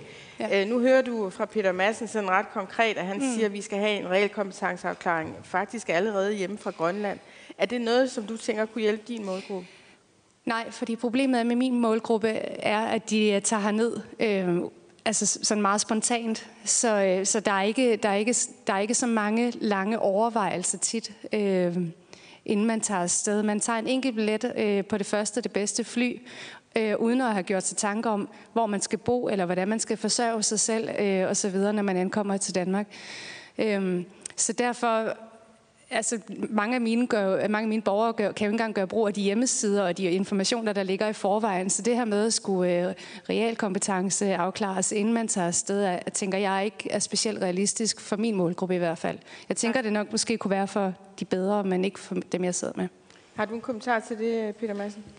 Øh, ja, det har jeg, fordi jeg er jo meget enig med det, du siger, øh, og det er utrolig vigtigt, når vi kigger på hele populationen, og, og se dem som meget forskellige artet. Jeg tror også, det var dig, der sagde, at hvert enkelt menneske har jo sin egen historie. Øhm, men øh, det, som jeg ligesom fokuserer på her, det er, det er jo meget tydeligt en, en anden målgruppe, end den, som, øh, som I arbejder med. Øhm, og, og der tænker jeg, at øh, der måske er en længere hvad skal vi sige, karensperiode, før man rejser til, til Danmark, hvor man godt kunne lave den her forberedelse. Altså det er i hvert fald praktisk muligt. Man har jo øh, Majoriak jobcentrene i, i alle byerne, øh, og, og dem kan man altid kontakte. Øh, jeg ved godt, der er en stor gruppe af den her population, som er flygtet fra noget hertil, uden at være særlig godt forberedt. Og det er ikke dem, jeg i første omgang taler om, selvom jeg vil mene, at når man så er ankommet hertil, så er der rigtig, rigtig god grund til at gøre det med regelkompetencevurdering, øh, af, undskyld, afklaring, som en, en fast del af, af kommunernes opgave, eller hvem der nu skal gøre det. Altså, må jeg svare på det? Ja. Altså, jeg synes jo generelt, der mangler noget samarbejde mellem Danmark og Grønland. Ikke? Øhm, jeg synes, det kunne være rigtig optimalt, hvis, hvis, øh, og det har vi haft snakket om mange gange før i de her forskellige forer, der arbejder med de, den her målgruppe, at øh, der, der, det kan være svært at få fat i hinanden, og det er svært at have en forståelse for, hvad vi sidder med hernede, og hvad de sidder med oppe i Grønland. Øhm, så, så jeg tænker helt klart, at man kunne arbejde på nogle ting der. Og så, men det hele falder jo også tilbage på, når vi igen tager København. Selvom man måske er i en bedre målgruppe, så lander man i København og mangler en bolig. Øhm, og så er det rigtig, rigtig svært at, øh, at gøre noget som helst i form af jobsøgning og leve op til alle de krav, der bliver stillet, selv hvis man bliver erklæret arbejdsmarked eller været jobparat. Øhm, hvis man så det helt basale som en bolig ikke er til stede, så, så ender man lynhurtigt øh, ude hos os. Tak skal du have. Og jeg ved, jeg er helt klar over, at der er flere herovre, der gerne vil sige noget. Jeg skal bare lige spørge dig, Aya. Vi har jo hørt flere ting i dag, øh, som peger lidt tilbage på Grønland. Øh, og da du kommer begge steder, så tænker jeg, at vi kan rette øh, nogle af de ting, der er blevet konkret sagt. Øh, vi hører lige her, at der skal være bedre samarbejde mellem Grønland og Danmark. Kunne man øh, tale for en kompetenceafklaring deroppe? Øh, øh, også fordi der er problemer med dokumentationskrav for din gruppe af udsatte. Øh, vi tager, har talt om sprogbarriere. Er det noget, man skal gøre ved, noget ved i Grønland? Hvad har du lyst til at gå tilbage og sige til dine politiske kolleger i Grønland? Jamen, vi, vi har jo også en Naila Gersusok, som er her, så det kan være, at hun også selv vil sige ja, noget. Øhm, men, men jeg vil også gerne sige lidt inden da, fordi de sidste fire år har jeg sådan set kæmpet for, at Grønland også er med til at tage et medansvar. Og min oplevelse har været lidt, at man har sagt, nu er folk flyttet til Danmark, så er det ikke vores ansvar. Og det synes jeg er så ærgerligt, fordi det er jo vores landsmænd, det er jo typisk også vores familie, det er jo nogen, vi kender. Øhm, men Grønland vil også rigtig gerne blive endnu flere i virkeligheden. Så jeg tror, man skal se det som en investering. Altså hvis man bruger tid på at forberede folk, fordi vi har jo den her fri bevægelighed, så kan det måske i virkeligheden være en investering i, at de så kommer styrket tilbage i sidste ende. Øhm, det er et link, vi ikke har snakket så meget om. Altså det her med at få flere grønlændere tilbage. Så i virkeligheden siger du, jamen det kan godt være, at der er tilflytter hertil, men hvis man nu får, øh, får en, en, en god jobmulighed her, uddannelses- og jobmuligheder her, så kunne det også være, at man kom tilbage til Grønland på et tidspunkt igen. Er det du mener? Jeg, jeg tror i hvert fald, det er nogle af de overvejelser, man skal gøre sig fra Grønlands side. Det svar, jeg fik på et tidspunkt fra Naalakkersuisut, det var, at vi har lavet en pjæse, og det er nok. Og det, man når bare slet ikke den der målgruppe, hverken med en hjemmeside eller med en pjæse. Der når du de velforberedte og de velfungerende, som nok skal klare sig selv. Men, men både en mellemgruppe og de allermest udsatte, der er der behov for noget mere håndholdt. Og nu har vi jo en debat i Danmark, men jeg er ret sikker på, at der også bliver fulgt med i den øh, hjemme i Grønland, og vi er rigtig glade for, at du er kommet her i dag. Øh, Socialminister, har jeg ret i det? Ja. Og vi vil rigtig gerne høre, de, der er nogle meget konkrete ting omkring sprog, om, omkring øh, kompetenceafklaring. Hvad tænker du umiddelbart om det, Mark Abelsen? Ja, nu er jeg så her. Jeg er rigtig glad for, at jeg kan være med her. Men øh, jeg er her jo også for at høre, øh, hvad det er for nogle budskaber, man kommer med. Jeg er hernede i anden anledning og, og lige kunne få det her med ind, og det er jeg rigtig, rigtig glad for. Jeg synes også, det er utrolig vigtigt, at vi øh, har de grupper, der kommer ned. Vi har den mulighed i rigsfællesskabet, hvor vi kan bo, hvor vi gerne vil. Øh, og nogen vælger at tage til Danmark på en meget planlagt, og, og for ligesom at har, kommer måske fra et øh, øh, blandet ægteskab, hvor man er blevet enige om, øh, nu har vi boet i Grønland så mange år, resten af tiden, så vores otium skal være i Danmark. Altså, der er mange faser i det her. Men i, som Nalagarsysut er vi utrolig opmærksom på, og vi prøver at sætte, en, øh, sætte fokus på, at den udvandring, der er sket de sidste, især 4-5 år i Grønland, er, fra Grønland, er meget, udvandringen er alt for høj. Og hvad er det, der gør det? Og det vi så prøver at finde ud af. Jeg har øh, for eksempel lige været i, i Aalborg sidst jeg var i Danmark, for ligesom at, at, at få en dialog med en kommune, der har gjort en særlig indsats for den gruppe borgere, der kommer fra Grønland til at blive integreret i det. Men alle har snakket om, vi kommer fra vores eget land, vi har vores eget sprog, det har man i Danmark, her har man sit land, her har man sit sprog. Og forberedelserne til, at man skal til et andet land, øh, vi kender det på sundhedsområdet, man kan altså for, øh, forventningsafstemme, hvad det er, man skal ned til, når man har valgt at flytte til et andet land. Det er et andet sprog, det er en helt anden kultur, og man lever anderledes end det, vi har. Selvom vi har meget stor kendskab til det danske, øh, i Grønland, mere end hvad danskerne kender til, hvad vi har, som også er blevet sagt her, så er der to vidt forskellige verdener, og hvad vi kan gøre, altså øh, dansk i, øh, på folkeskolen er stadig obligatorisk. Det er ikke blevet mere anderledes. Det det er ikke nok. Der er en, altså, vi er nødt til at re, re, revurdere, hvad det er, man vægter, om, når man skal flytte til Danmark. Så med de, med de oplysninger og de meget øh, informationer, jeg har fået her, det tager jeg med tilbage i, i eget hus, hvor vi fortsat vil drøfte, hvad er det så, der skal gøres. Fordi det er rigtigt, det er ikke nok med en pjæse. Det er ikke nok med, øh, at man i tale sætter kommunerne. Husk nu at gøre opmærksom på, hvad der ligger, hvis, hvis, hvis man vælger at flytte til Danmark. Det er en lige så meget en folkelig debat, en, en debat i, i øh, blandt alle borgere i Grønland, hvad det er, fordi som Aja startede med, man tror altid, der er grønnere på den anden side, og fordi der er skov i Danmark, så er alting, øh, skoven altid grøn året rundt, og det er den altså ikke. Og det er den viden, vi så også skal, også skal gøre opmærksom på i Grønland. Det er lige så svært at få en bolig, når man kommer til en by, som det er at komme til en anden by fra kysten til Nuuk for eksempel. Lige så svært er det at få en bolig i København, for det er det første sted, man kommer hen. Så den virkelighed skal også øh, afklares og afdækkes lige så meget, som vi, vi øh, skal gøre opmærksom på, at sproget er anderledes. Så en folkelig debat øh, vil du starte, når du kommer tilbage til Grønland, men er der også nogle sådan helt konkrete initiativer, hvor du kan se, ja, det, det går vi hjem og diskuterer politisk, det vil vi godt gøre noget ved, fordi vi erkender, ja, der er fraflytning fra Grønland, tilflytning til Danmark, og det, ja. sådan er det, og vi har også vores ansvar i det. Eller hvordan tænker du om det? Jamen, altså jeg deler, altså jeg tager, som jeg siger, tager jeg det med, jamen den debat er jo i gang. Den debat skal vi bare, bare gøre være meget mere opmærksom på, hvad det er, der så er vores opgave i eget hus. Fordi vi har hele tiden fået at vide, det er ikke nok, at folkeskolen ikke er godt nok. Og, og, og det er jo der, hvor mine kolleger også må tage fat, hvor vi sammen i, i Nalakasys må sige, hvor er det så, vi gerne vil sætte ind, at det nu sætter vi 100 fokus på folkeskolen og tro på, at det så måske kan gro bedre øh, til, til, til det, i det videre forløb. Også der, inde nogen, i arbejdsmarkedet. Er der nogle af de helt konkrete tiltag, nu bliver der talt om øh, dokumentation og kompetenceafklaring og sådan nogle ting, Øh, er, er der nogle sådan helt konkrete ting, du har hørt i dag, hvor du tænker, ja, det giver meget god mening for os at gå altså, tilbage altså, der er meget, der har givet mening, men jeg synes også, det er vigtigt, at det, der er ved at blive opbygget i Grønland omkring, hvad man skal forebygge, altså hele enheder, øh, når selvstyret er i gang, hvad er der ude i kommunerne? Godt nok er der kun fem kommuner, men de fem kommuner kører lige så forskelligt som, som København, øh, og, øh, Varde, Odense, og lige så forskellige som de er i Danmark, er de også lige så forskellige. Så vi har ikke øh, fra selvstyrets side sådan en, der kommer ovenfra og siger, det her skal I bare gøre, fordi det kræver man i Danmark, når borgere fra Grønland skal komme. Tak skal du have. Tak. Lad os lige give en hånd til ministeren. Og så var der et spørgsmål hernede, som vi tager nu.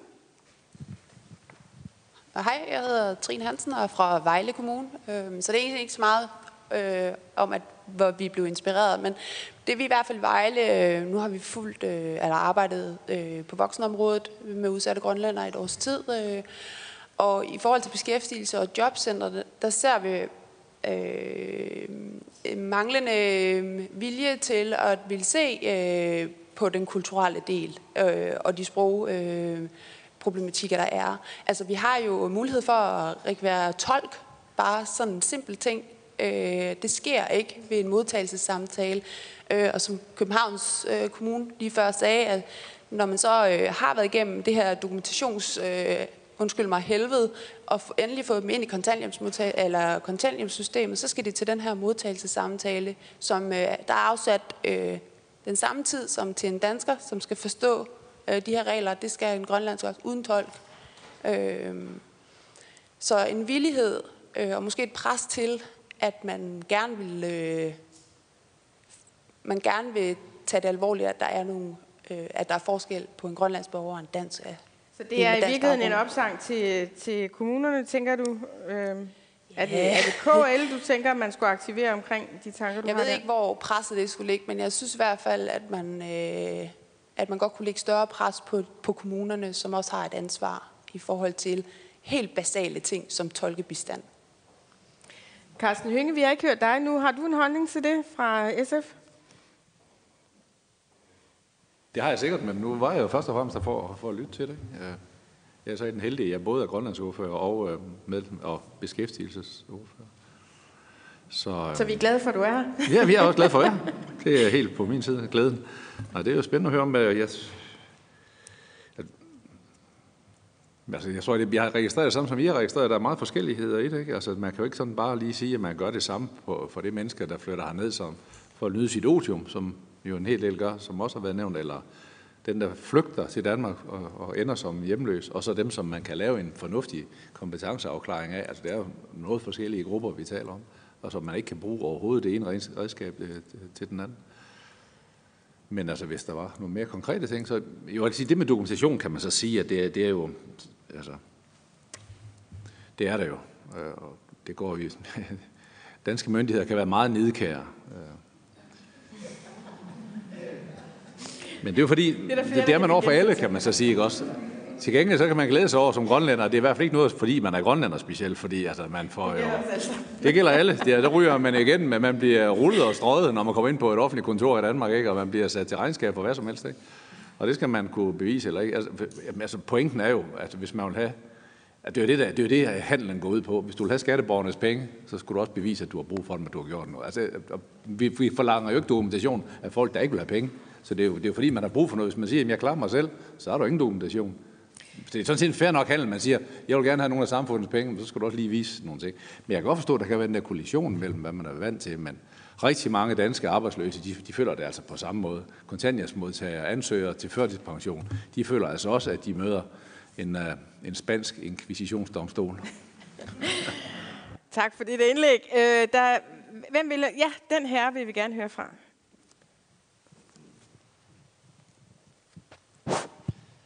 Jeg hedder Peter Sørensen, og jeg Du må tidligere... gerne holde mikrofonen op. Ja, jeg tak. hedder Peter Sørensen, og jeg er til, øh, tidligere forstander på et arbejdsuddannelsescenter her i Danmark, og senere øh, visdirektør på en øh, erhvervsskole efter de store fusioner. Øh, jeg har bemærket her, at øh, næstformanden i udvalget har sagt, at der kommer mange grønlænder til Danmark, som har kompetencer med sig øh, på, fra arbejdsmarkedet i Grønland. Jeg hæftede mig også ved, at Allega Hammond sagde, at der kommer øh, grønlænder til Danmark, som er socialt meget dårligt stillet øh, allerede når de kommer fra Grønland af. Det vil sige, at der er ikke brug for en samlet indsats her i Danmark. Der er brug for en differentieret indsats øh, her i Danmark. Og øh, jeg vil sige, at øh, øh, Ivalo øh, fik sagt, øh, at øh, det er vigtigt at få at vide af de grønlænder, hvad vil du? Øh, hvad kan jeg? Og øh, hvilke muligheder har jeg i virkeligheden? Det er måske det, der skal afklares, men det skal afklares. Og øh, der ser jeg Peter Massens indlæg som en absolut mulighed for, at man får lavet den her differentierede indsats og får lavet den her reel kompetenceafklaring og senere måske en reel kompetencevurdering. Nu har jeg også været i Grønland. Jeg har arbejdet i, i departementet for arbejdsmarked og erhverv, og det er rent faktisk mig, der har lavet det projekt i Grønland omkring reel kompetencevurdering, eller reel kompetenceafklaring og reel kompetencevurdering. Det skal ikke overføres direkte til Danmark.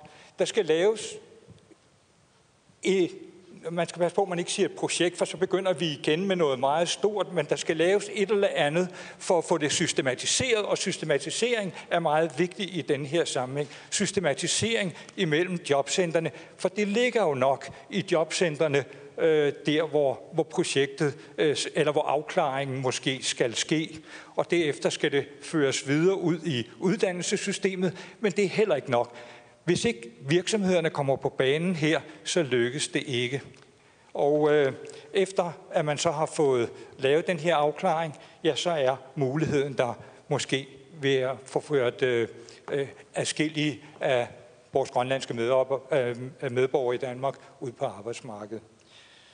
Jeg noterede også lige her, at øh, det er ikke den samme indsats, der skal gøres for alle. Der er blevet talt om unge, i erhvervsskolesystemet, der holder, holder, der holder op. Der er tale om ældre, der kommer til Danmark. Der er tale om dårligt stillede. Og der er tale om øh, folk, der kommer med arbejdsmarkedserfaring. Jeg synes, det er vigtigt, at vi får beskrevet, hvilken indsats, der skal gøres for de forskellige grupper her. Tak. Tusind tak for det indlæg. Tak for det. Og jeg, og jeg er rigtig glad for, at noget af det, du nævnte, det var Øh, hvordan kan virksomhederne komme på banen? Så hvis der er nogen, der øh, har erfaringer med det og har indlæg omkring det, så vil jeg rigtig gerne høre fra jer, inden jeg der sidder her, eller blandt publikum, fordi det har vi ikke berørt så forfærdeligt meget i dag. Så det synes jeg kunne være en vigtig ting at tage med. Så vil jeg gerne høre, hvad Susanne Gram Hansen har at sige. Jamen, jeg vil godt øh, lige bringe noget øh, lidt andet ind i det, men øh, noget af det, som har været meget afgørende for vores succes i projektet, Øh, og det er også det, vi kommer frem til i deres evaluering, det er, at øh, det har kørt som et gruppeprojekt, et peer-to-peer-projekt, hvor øh, deltagerne øh, i hver gruppe har kunne støtte hinanden øh, med hver deres forudsætninger. For en af de vigtige kompetencer, vi alle sammen har, det er den, der hedder at give til andre. Deltagerne i gruppen er måske svage på nogle punkter, men så har de styrke på andre punkter. Og ved at de er i stand til at kan hjælpe nogle af de andre i gruppen, øh, så får de yderligere styrke og kan mærke, at de har et værd, deres selvværd vokser, øh, og så vokser de andre kompetencer også. Så øh, gruppe øh, øh, peer-to-peer-tankegangen øh, har vi fået øh, meget stor succes med at efterprøve i de her fire øh, grupper, vi har lavet øh, over to år øh, med støtte fra øh, Socialstyrelsen. Og det var noget af det, som når vi nu snakker pakker, der var mange pakker i starten, øh, øh, der var pakker, ankomstpakker, men måske også pakker til de øh, udsatte, øh, der er det i hvert fald en af de pakker, som vi øh, rigtig godt kunne se øh, kunne bringes videre ud. Og du kalder det peer-to-peer-pakker? Peer-to-peer, ja. ja. Ikke?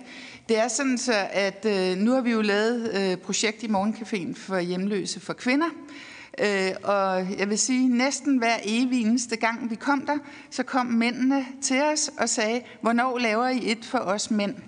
Øh, og øh, mange vil måske se de mænd, der kommer i morgencaféen øh, for hjemløse, øh, som meget øh, sølle og som meget langt fra måske at, at kunne være på arbejdsmarkedet. Men de vil rigtig gerne.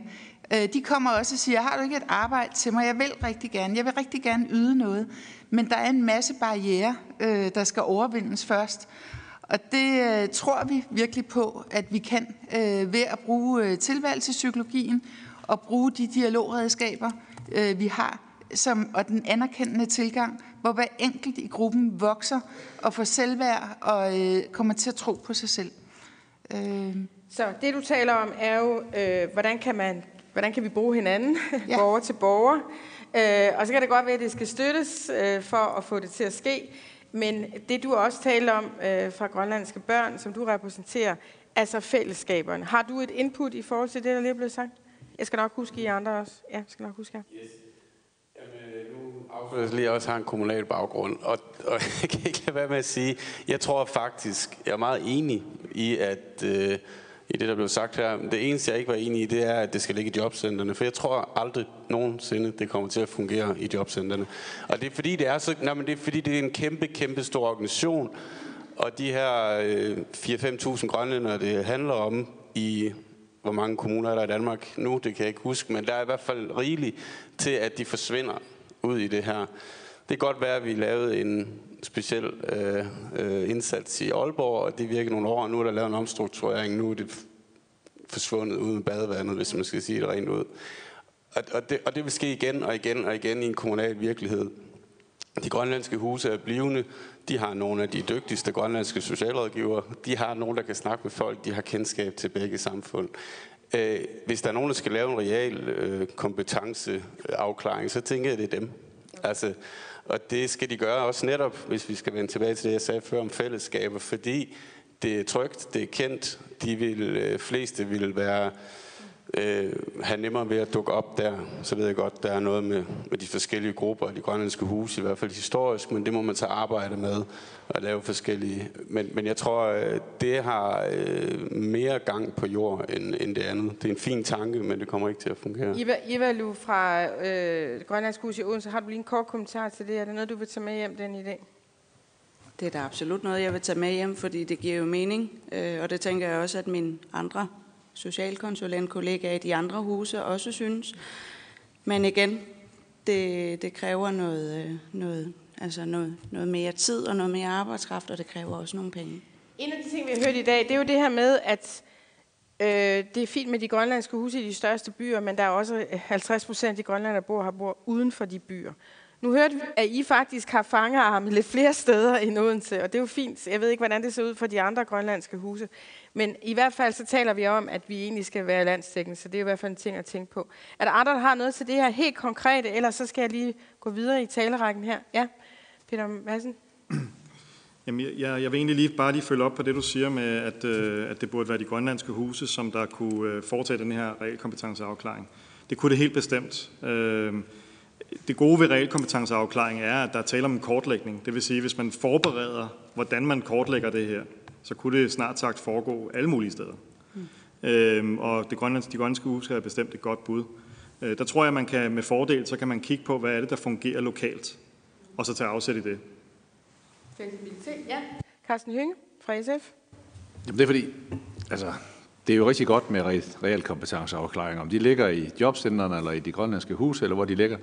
Der er bare en ting, der har været lidt ind over men jeg kan ikke lade være med, at det bliver nødt til at blive sagt. Der er én realkompetence, der skal være på plads, hvis man skal klare sig, og det er sproget. Og, og det kan være nok så svært og nok så tungt at tage fat i, men det, det er det, det handler om. Det er ikke fordi, øh, det er grønlænder, vi taler om her, fordi når vi nu også arbejder med altså borgere med etnisk minoritetsbaggrund, der er én port, der afgør, om man kommer i gang eller ej, det er sproget. Hvad mindre man er altså meget højt uddannet, og så er det igen sproget, så er det engelsk. Men altså for langt de fleste, så er det dansk, det handler om. Og det er simpelthen den diskussion, man må tage. Altså hvis man begår sig i Danmark, hvis man, så kan man få virksomhederne til at tage sig ind, hvis man ikke kan ret meget sådan fagligt. Det kan man faktisk godt. Hvis de kan se en fremtid ind. Men det, nøglehul er altid sproget. Og det er den reelle kompetence, det står og falder med det hele. Og der kan man ikke forvente, at ret mange danskere kan ret meget grønlandsk. Vel? Altså, øh, og engelsk skal man ikke forvente, at man, at man kan begå sig med ude i de almindelige jobs, når langs hovedparten af det, vi kan kalde kortuddannet, hvis man skal ud på en almindelig arbejdsplads, måske som ufaglært eller faglært, kan man ikke begå sig på engelsk. Det er dansk, det her det handler om. Og, og, så det er bare en ting. Og den anden ting, jeg så at sige i den forbindelse, det er, at, og det er jo fuldstændig, og al respekt for de beslutninger, der tages i Grønland, øh, men hvis man nedprioriterer dansk, hvad man jo gør, så ser man bare frem til at skabe enorme problemer. Og det må man jo sådan set selv beslutte jo, fordi jeg bor jo her, øh, og man kan, altså, jeg gør alt, hvad jeg kan for at åbne arbejdspladserne op, men hvis man ikke kan dansk, så øh, er døren lukket stort set. Så det må man simpelthen gå op med sig selv. Er det det værd at flytte til Danmark, eller er det det værd at investere i sproget, eller er det det værd, de konsekvenser, det får, når man nedprioriterer dansk i, i, i de grønlandske skoler? Det får de her konsekvenser. Lad os lige høre Socialministeren. Du havde en kommentar før. Og har du lyst til at svare på det, Carsten Hønge siger her? Der er to ting, jeg gerne vil sige her. nu bliver der snakket meget om de grupper grønlændere, der kommer øh, fra Grønland. Der er en gruppe, der selv kan klare sig, og så er der den gruppe, der ikke kan klare sig, som går øh, hjemløs og har mange problemer. Og nogen sagde endda ordet flygter fra problemer hjemme hjemmet, eller fra, fra landet. Det man gør fra Nalakasuisuts side, det er, at man øh, laver indsatser for de grupper, øh, borgere, der har det rigtig dårligt med rejsehold, og der, hvor man kan nå hen, der, hvor alle bor.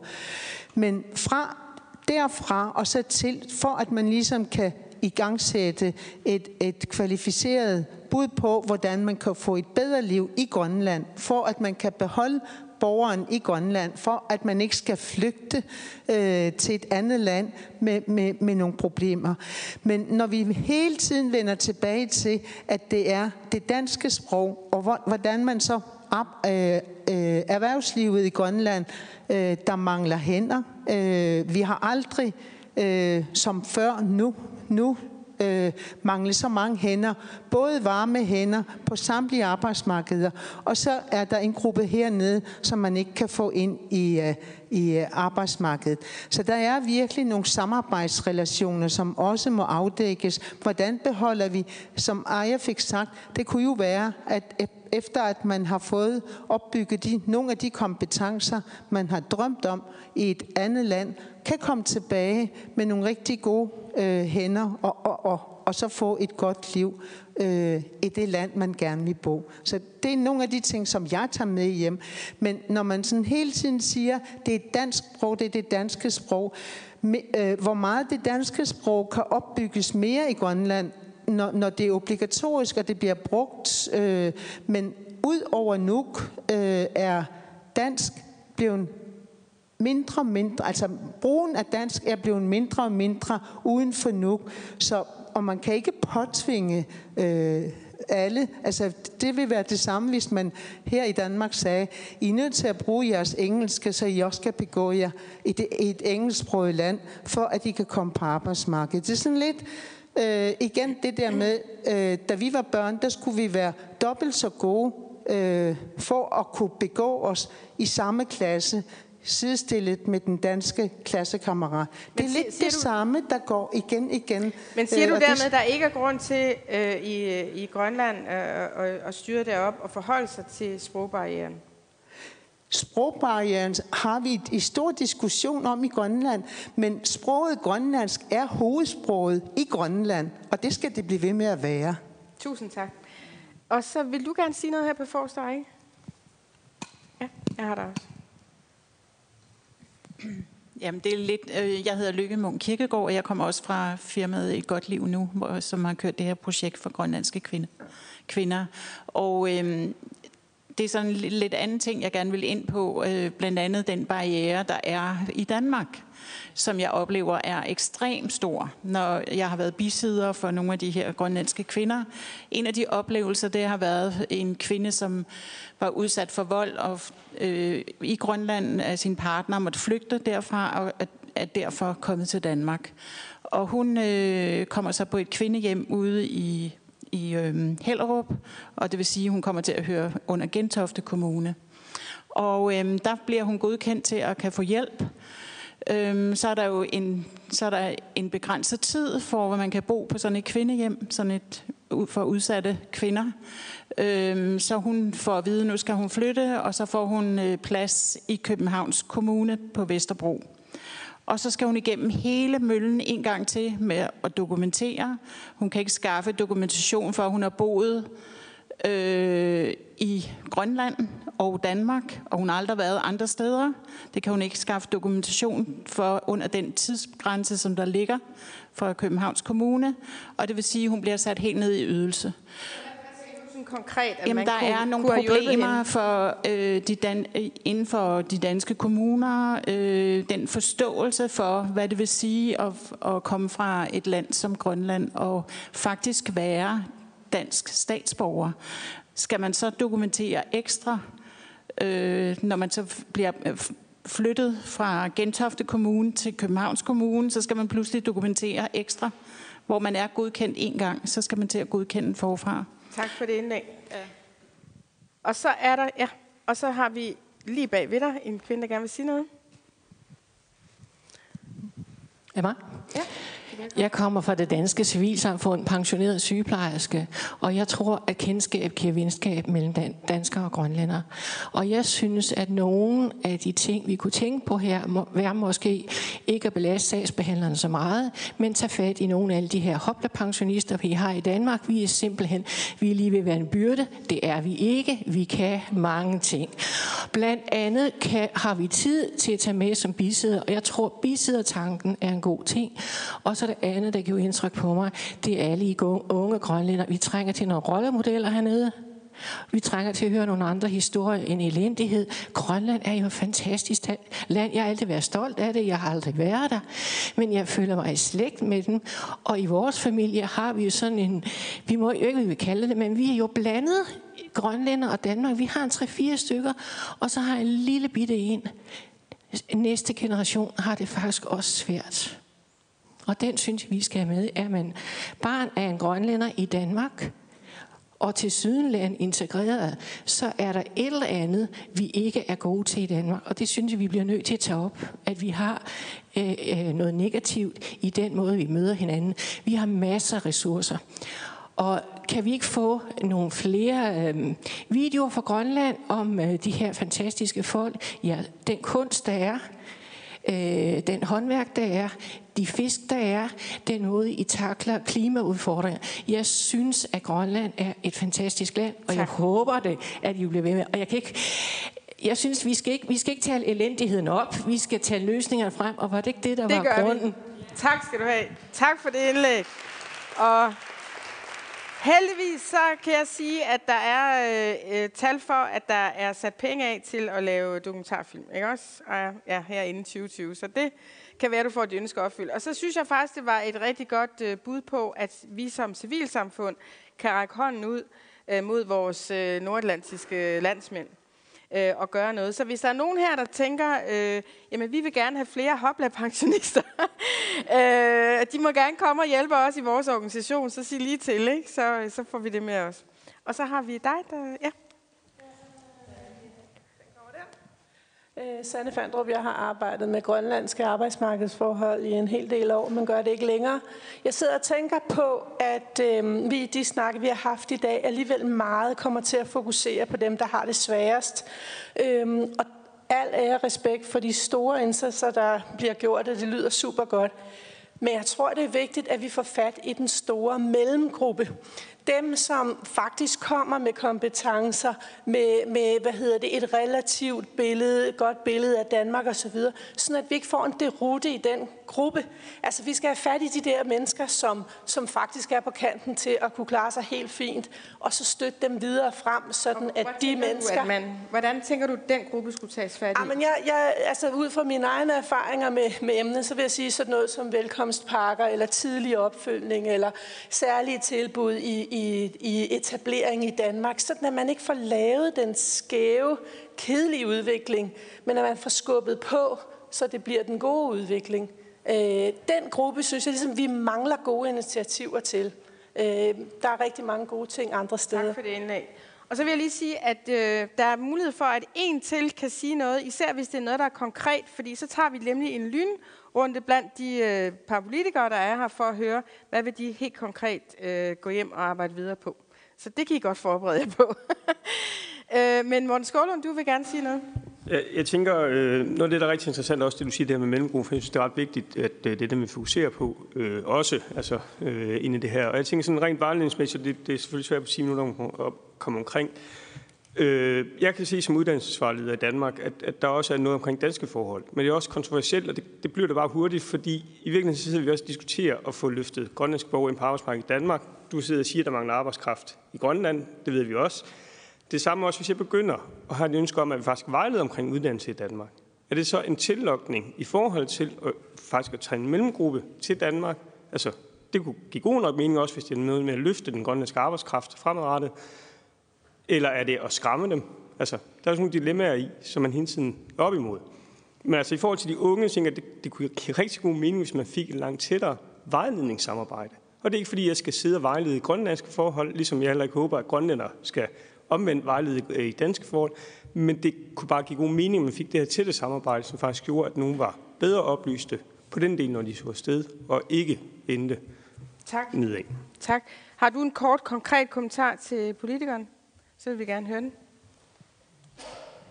Jeg hedder Susanne Korn, og jeg kommer fra Aarhus Kommune, hvor jeg sidder i Socialforvaltningen. Og noget af det, vi har rigtig god erfaring med i Aarhus, det er et meget, meget tæt samarbejde mellem alle aktører på hele området. Øh, bare i dag, der kommer vi fra det grønlandske hus, vi kommer fra beskæftigelsesforvaltningen og fra Socialforvaltningen. Og det gør vi, fordi vi kan se, at det er det, der virker. Og vi i forvejen arbejder sammen? Vi arbejder sammen, det har vi gjort i mange år. Og vi kan se, jo tættere vi arbejder sammen, jo bedre kan vi også hjælpe de forskellige borgere. Det vi også kan se, det er, at vi har meget forskellige målgrupper. Morten, du snakker meget om de unge, der kommer til Vejle. Øh, det kan jeg jo også høre på Trine. Vi snakker også sammen kommunerne imellem. I Aarhus har vi en meget stor gruppe af, af grønlændere, som har boet i byen i 10, 15 og 20 år. Som har været i systemerne i både 5 og 10 år, uden sådan rigtig at profitere af den hjælp. Vi ser ikke så mange af de nytilkommende.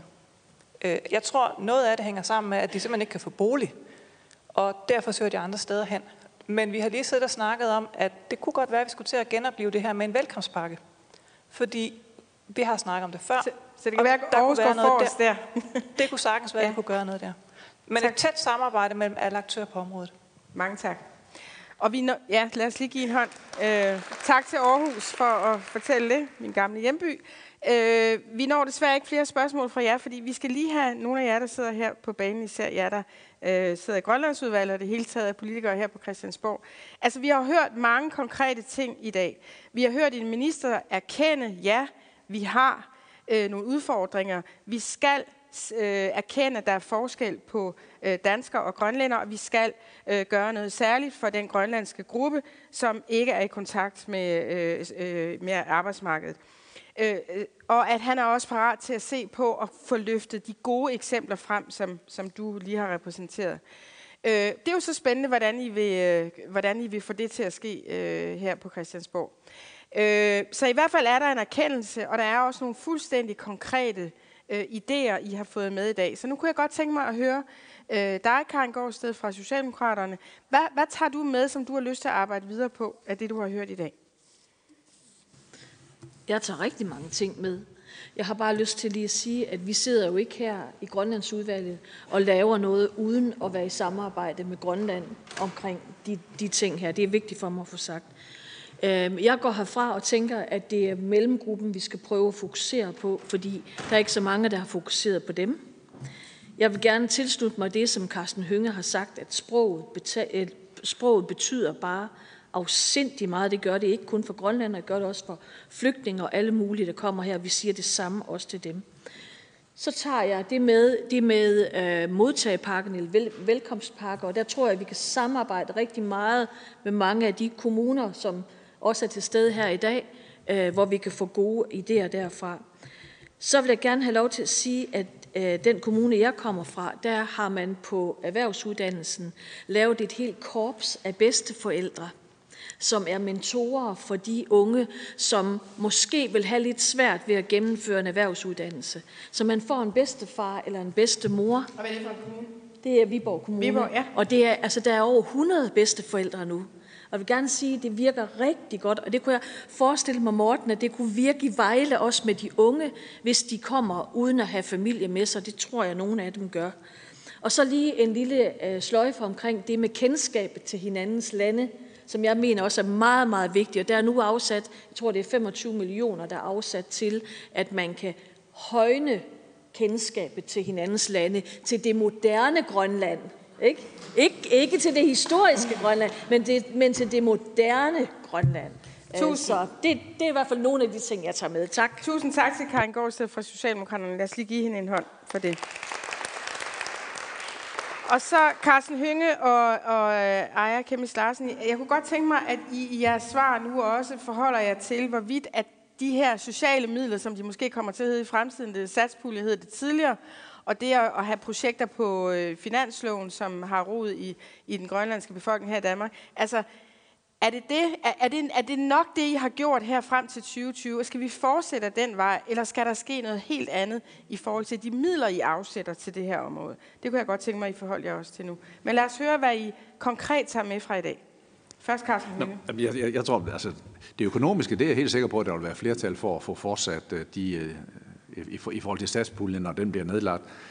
Jeg oplever en meget stor villighed på tværs af partierne til at, at finde de penge, der skal til, øh, når, når det handler om, øh, om hvad man siger, åbne døre for at få grønlænder ind på i vores uddannelser eller, eller ind på vores arbejdspladser. Så, så det er ikke, jeg oplever det virkelig på, på tværs af alle partier, så det er jeg sikker på, at de skal nok blive, de skal nok blive ført, øh, ført videre. Men meget af det, vi har snakket om i dag, er jo noget, der, der berører kommunerne, mere end det berører sådan dansk politik. Og jeg har selv haft en fornøjelse af at sidde i øh, byrådet i Odense engang, og også i beskæftigelsesudvalget. Og, og det vi har snakket om her er jo meget med, hvordan man bliver modtaget i kommunerne. Og det er jo ikke fordi, man er grønlander, men det er fordi, det gør vi jo med alle, der, der kommer øh, til Danmark og skal ind på arbejdsmarkedet. Så er det jo kommunen, der er der ligesom er der, hvor man visiterer, og man, man får øh, mulighed for at kan blive opkvalificeret eller, eller få den ydelse, man nu skal leve af. Så det er jo kommunerne, der er, der er indgang til det. Så hvis der er nogle ting, som sådan mere landspolitisk, ud over de der midler, som skal findes, og som jeg er sikker på bliver fundet, så, så gad jeg godt høre det.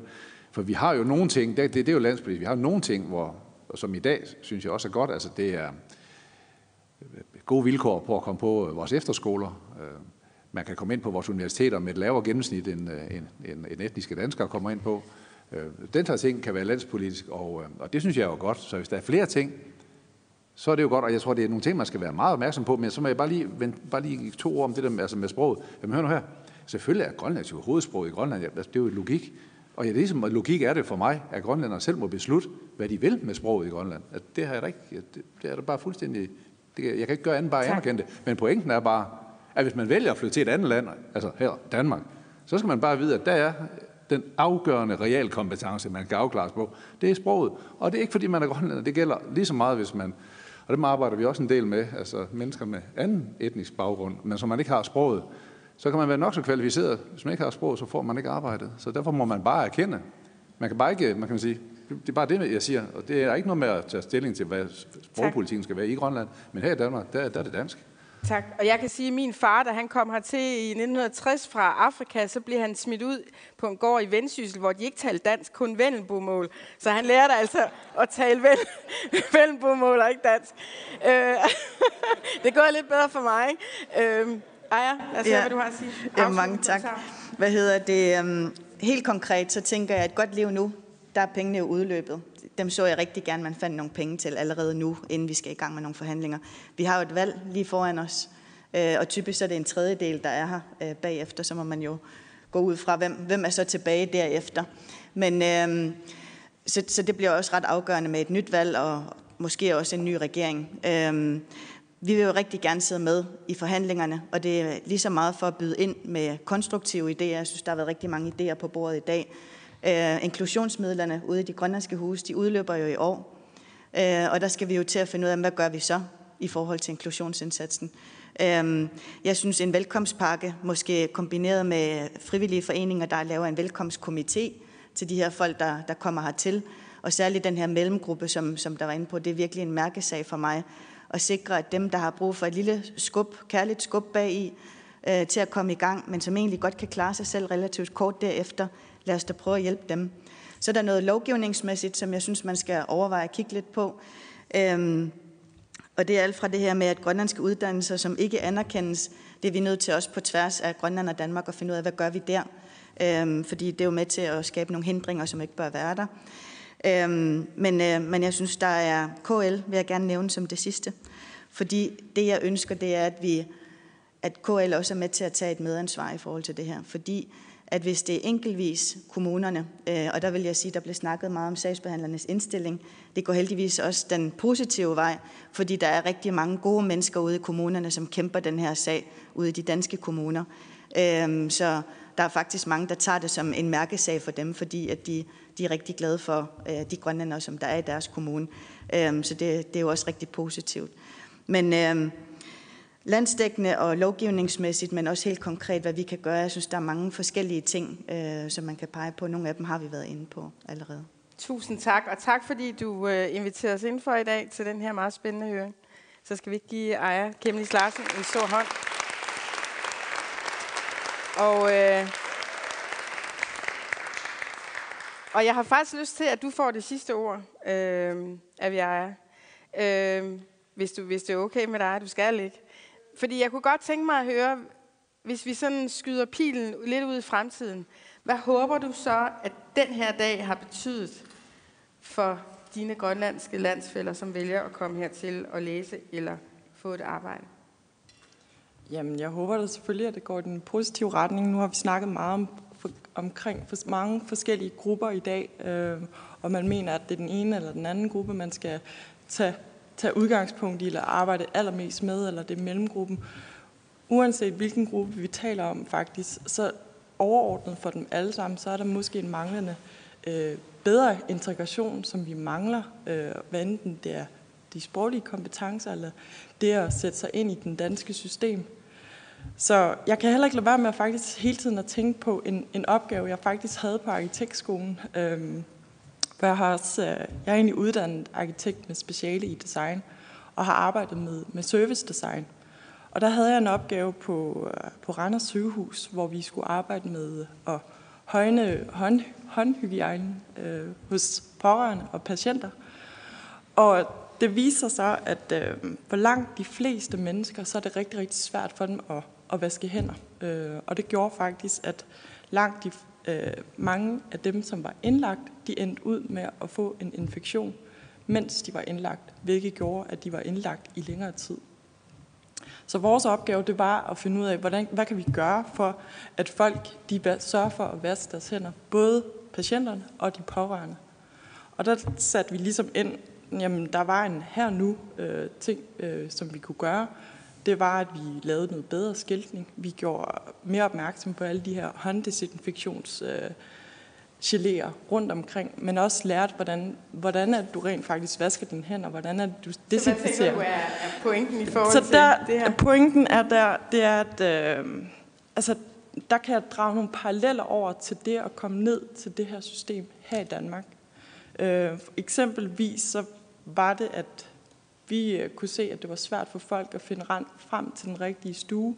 Det kan for eksempel også være svært for folk her i Danmark, altså når man kommer som tilflytter, og svært at finde ud af, hvor er det, jeg skal hente min hjælp henne. Det var også, at vi så rigtig mange informationssedler rundt omkring jamen, på, på de forskellige stuer, som også gør, at, at så man kan drage over til, at andre mennesker, der kommer til Danmark, også kan have svært ved at finde rundt i alle de informationer. God pointe. Tusind tak. Så. Lad os give en hånd og ønske en held og lykke med iværksættervirksomheden Aviara. Kirsten, tusind tak, fordi I alle sammen er kommet. Tusind tak til jer, der sad her og delte øh, jeres fantastiske historier om, hvad det er, I får til at lykkes. Tusind tak for det.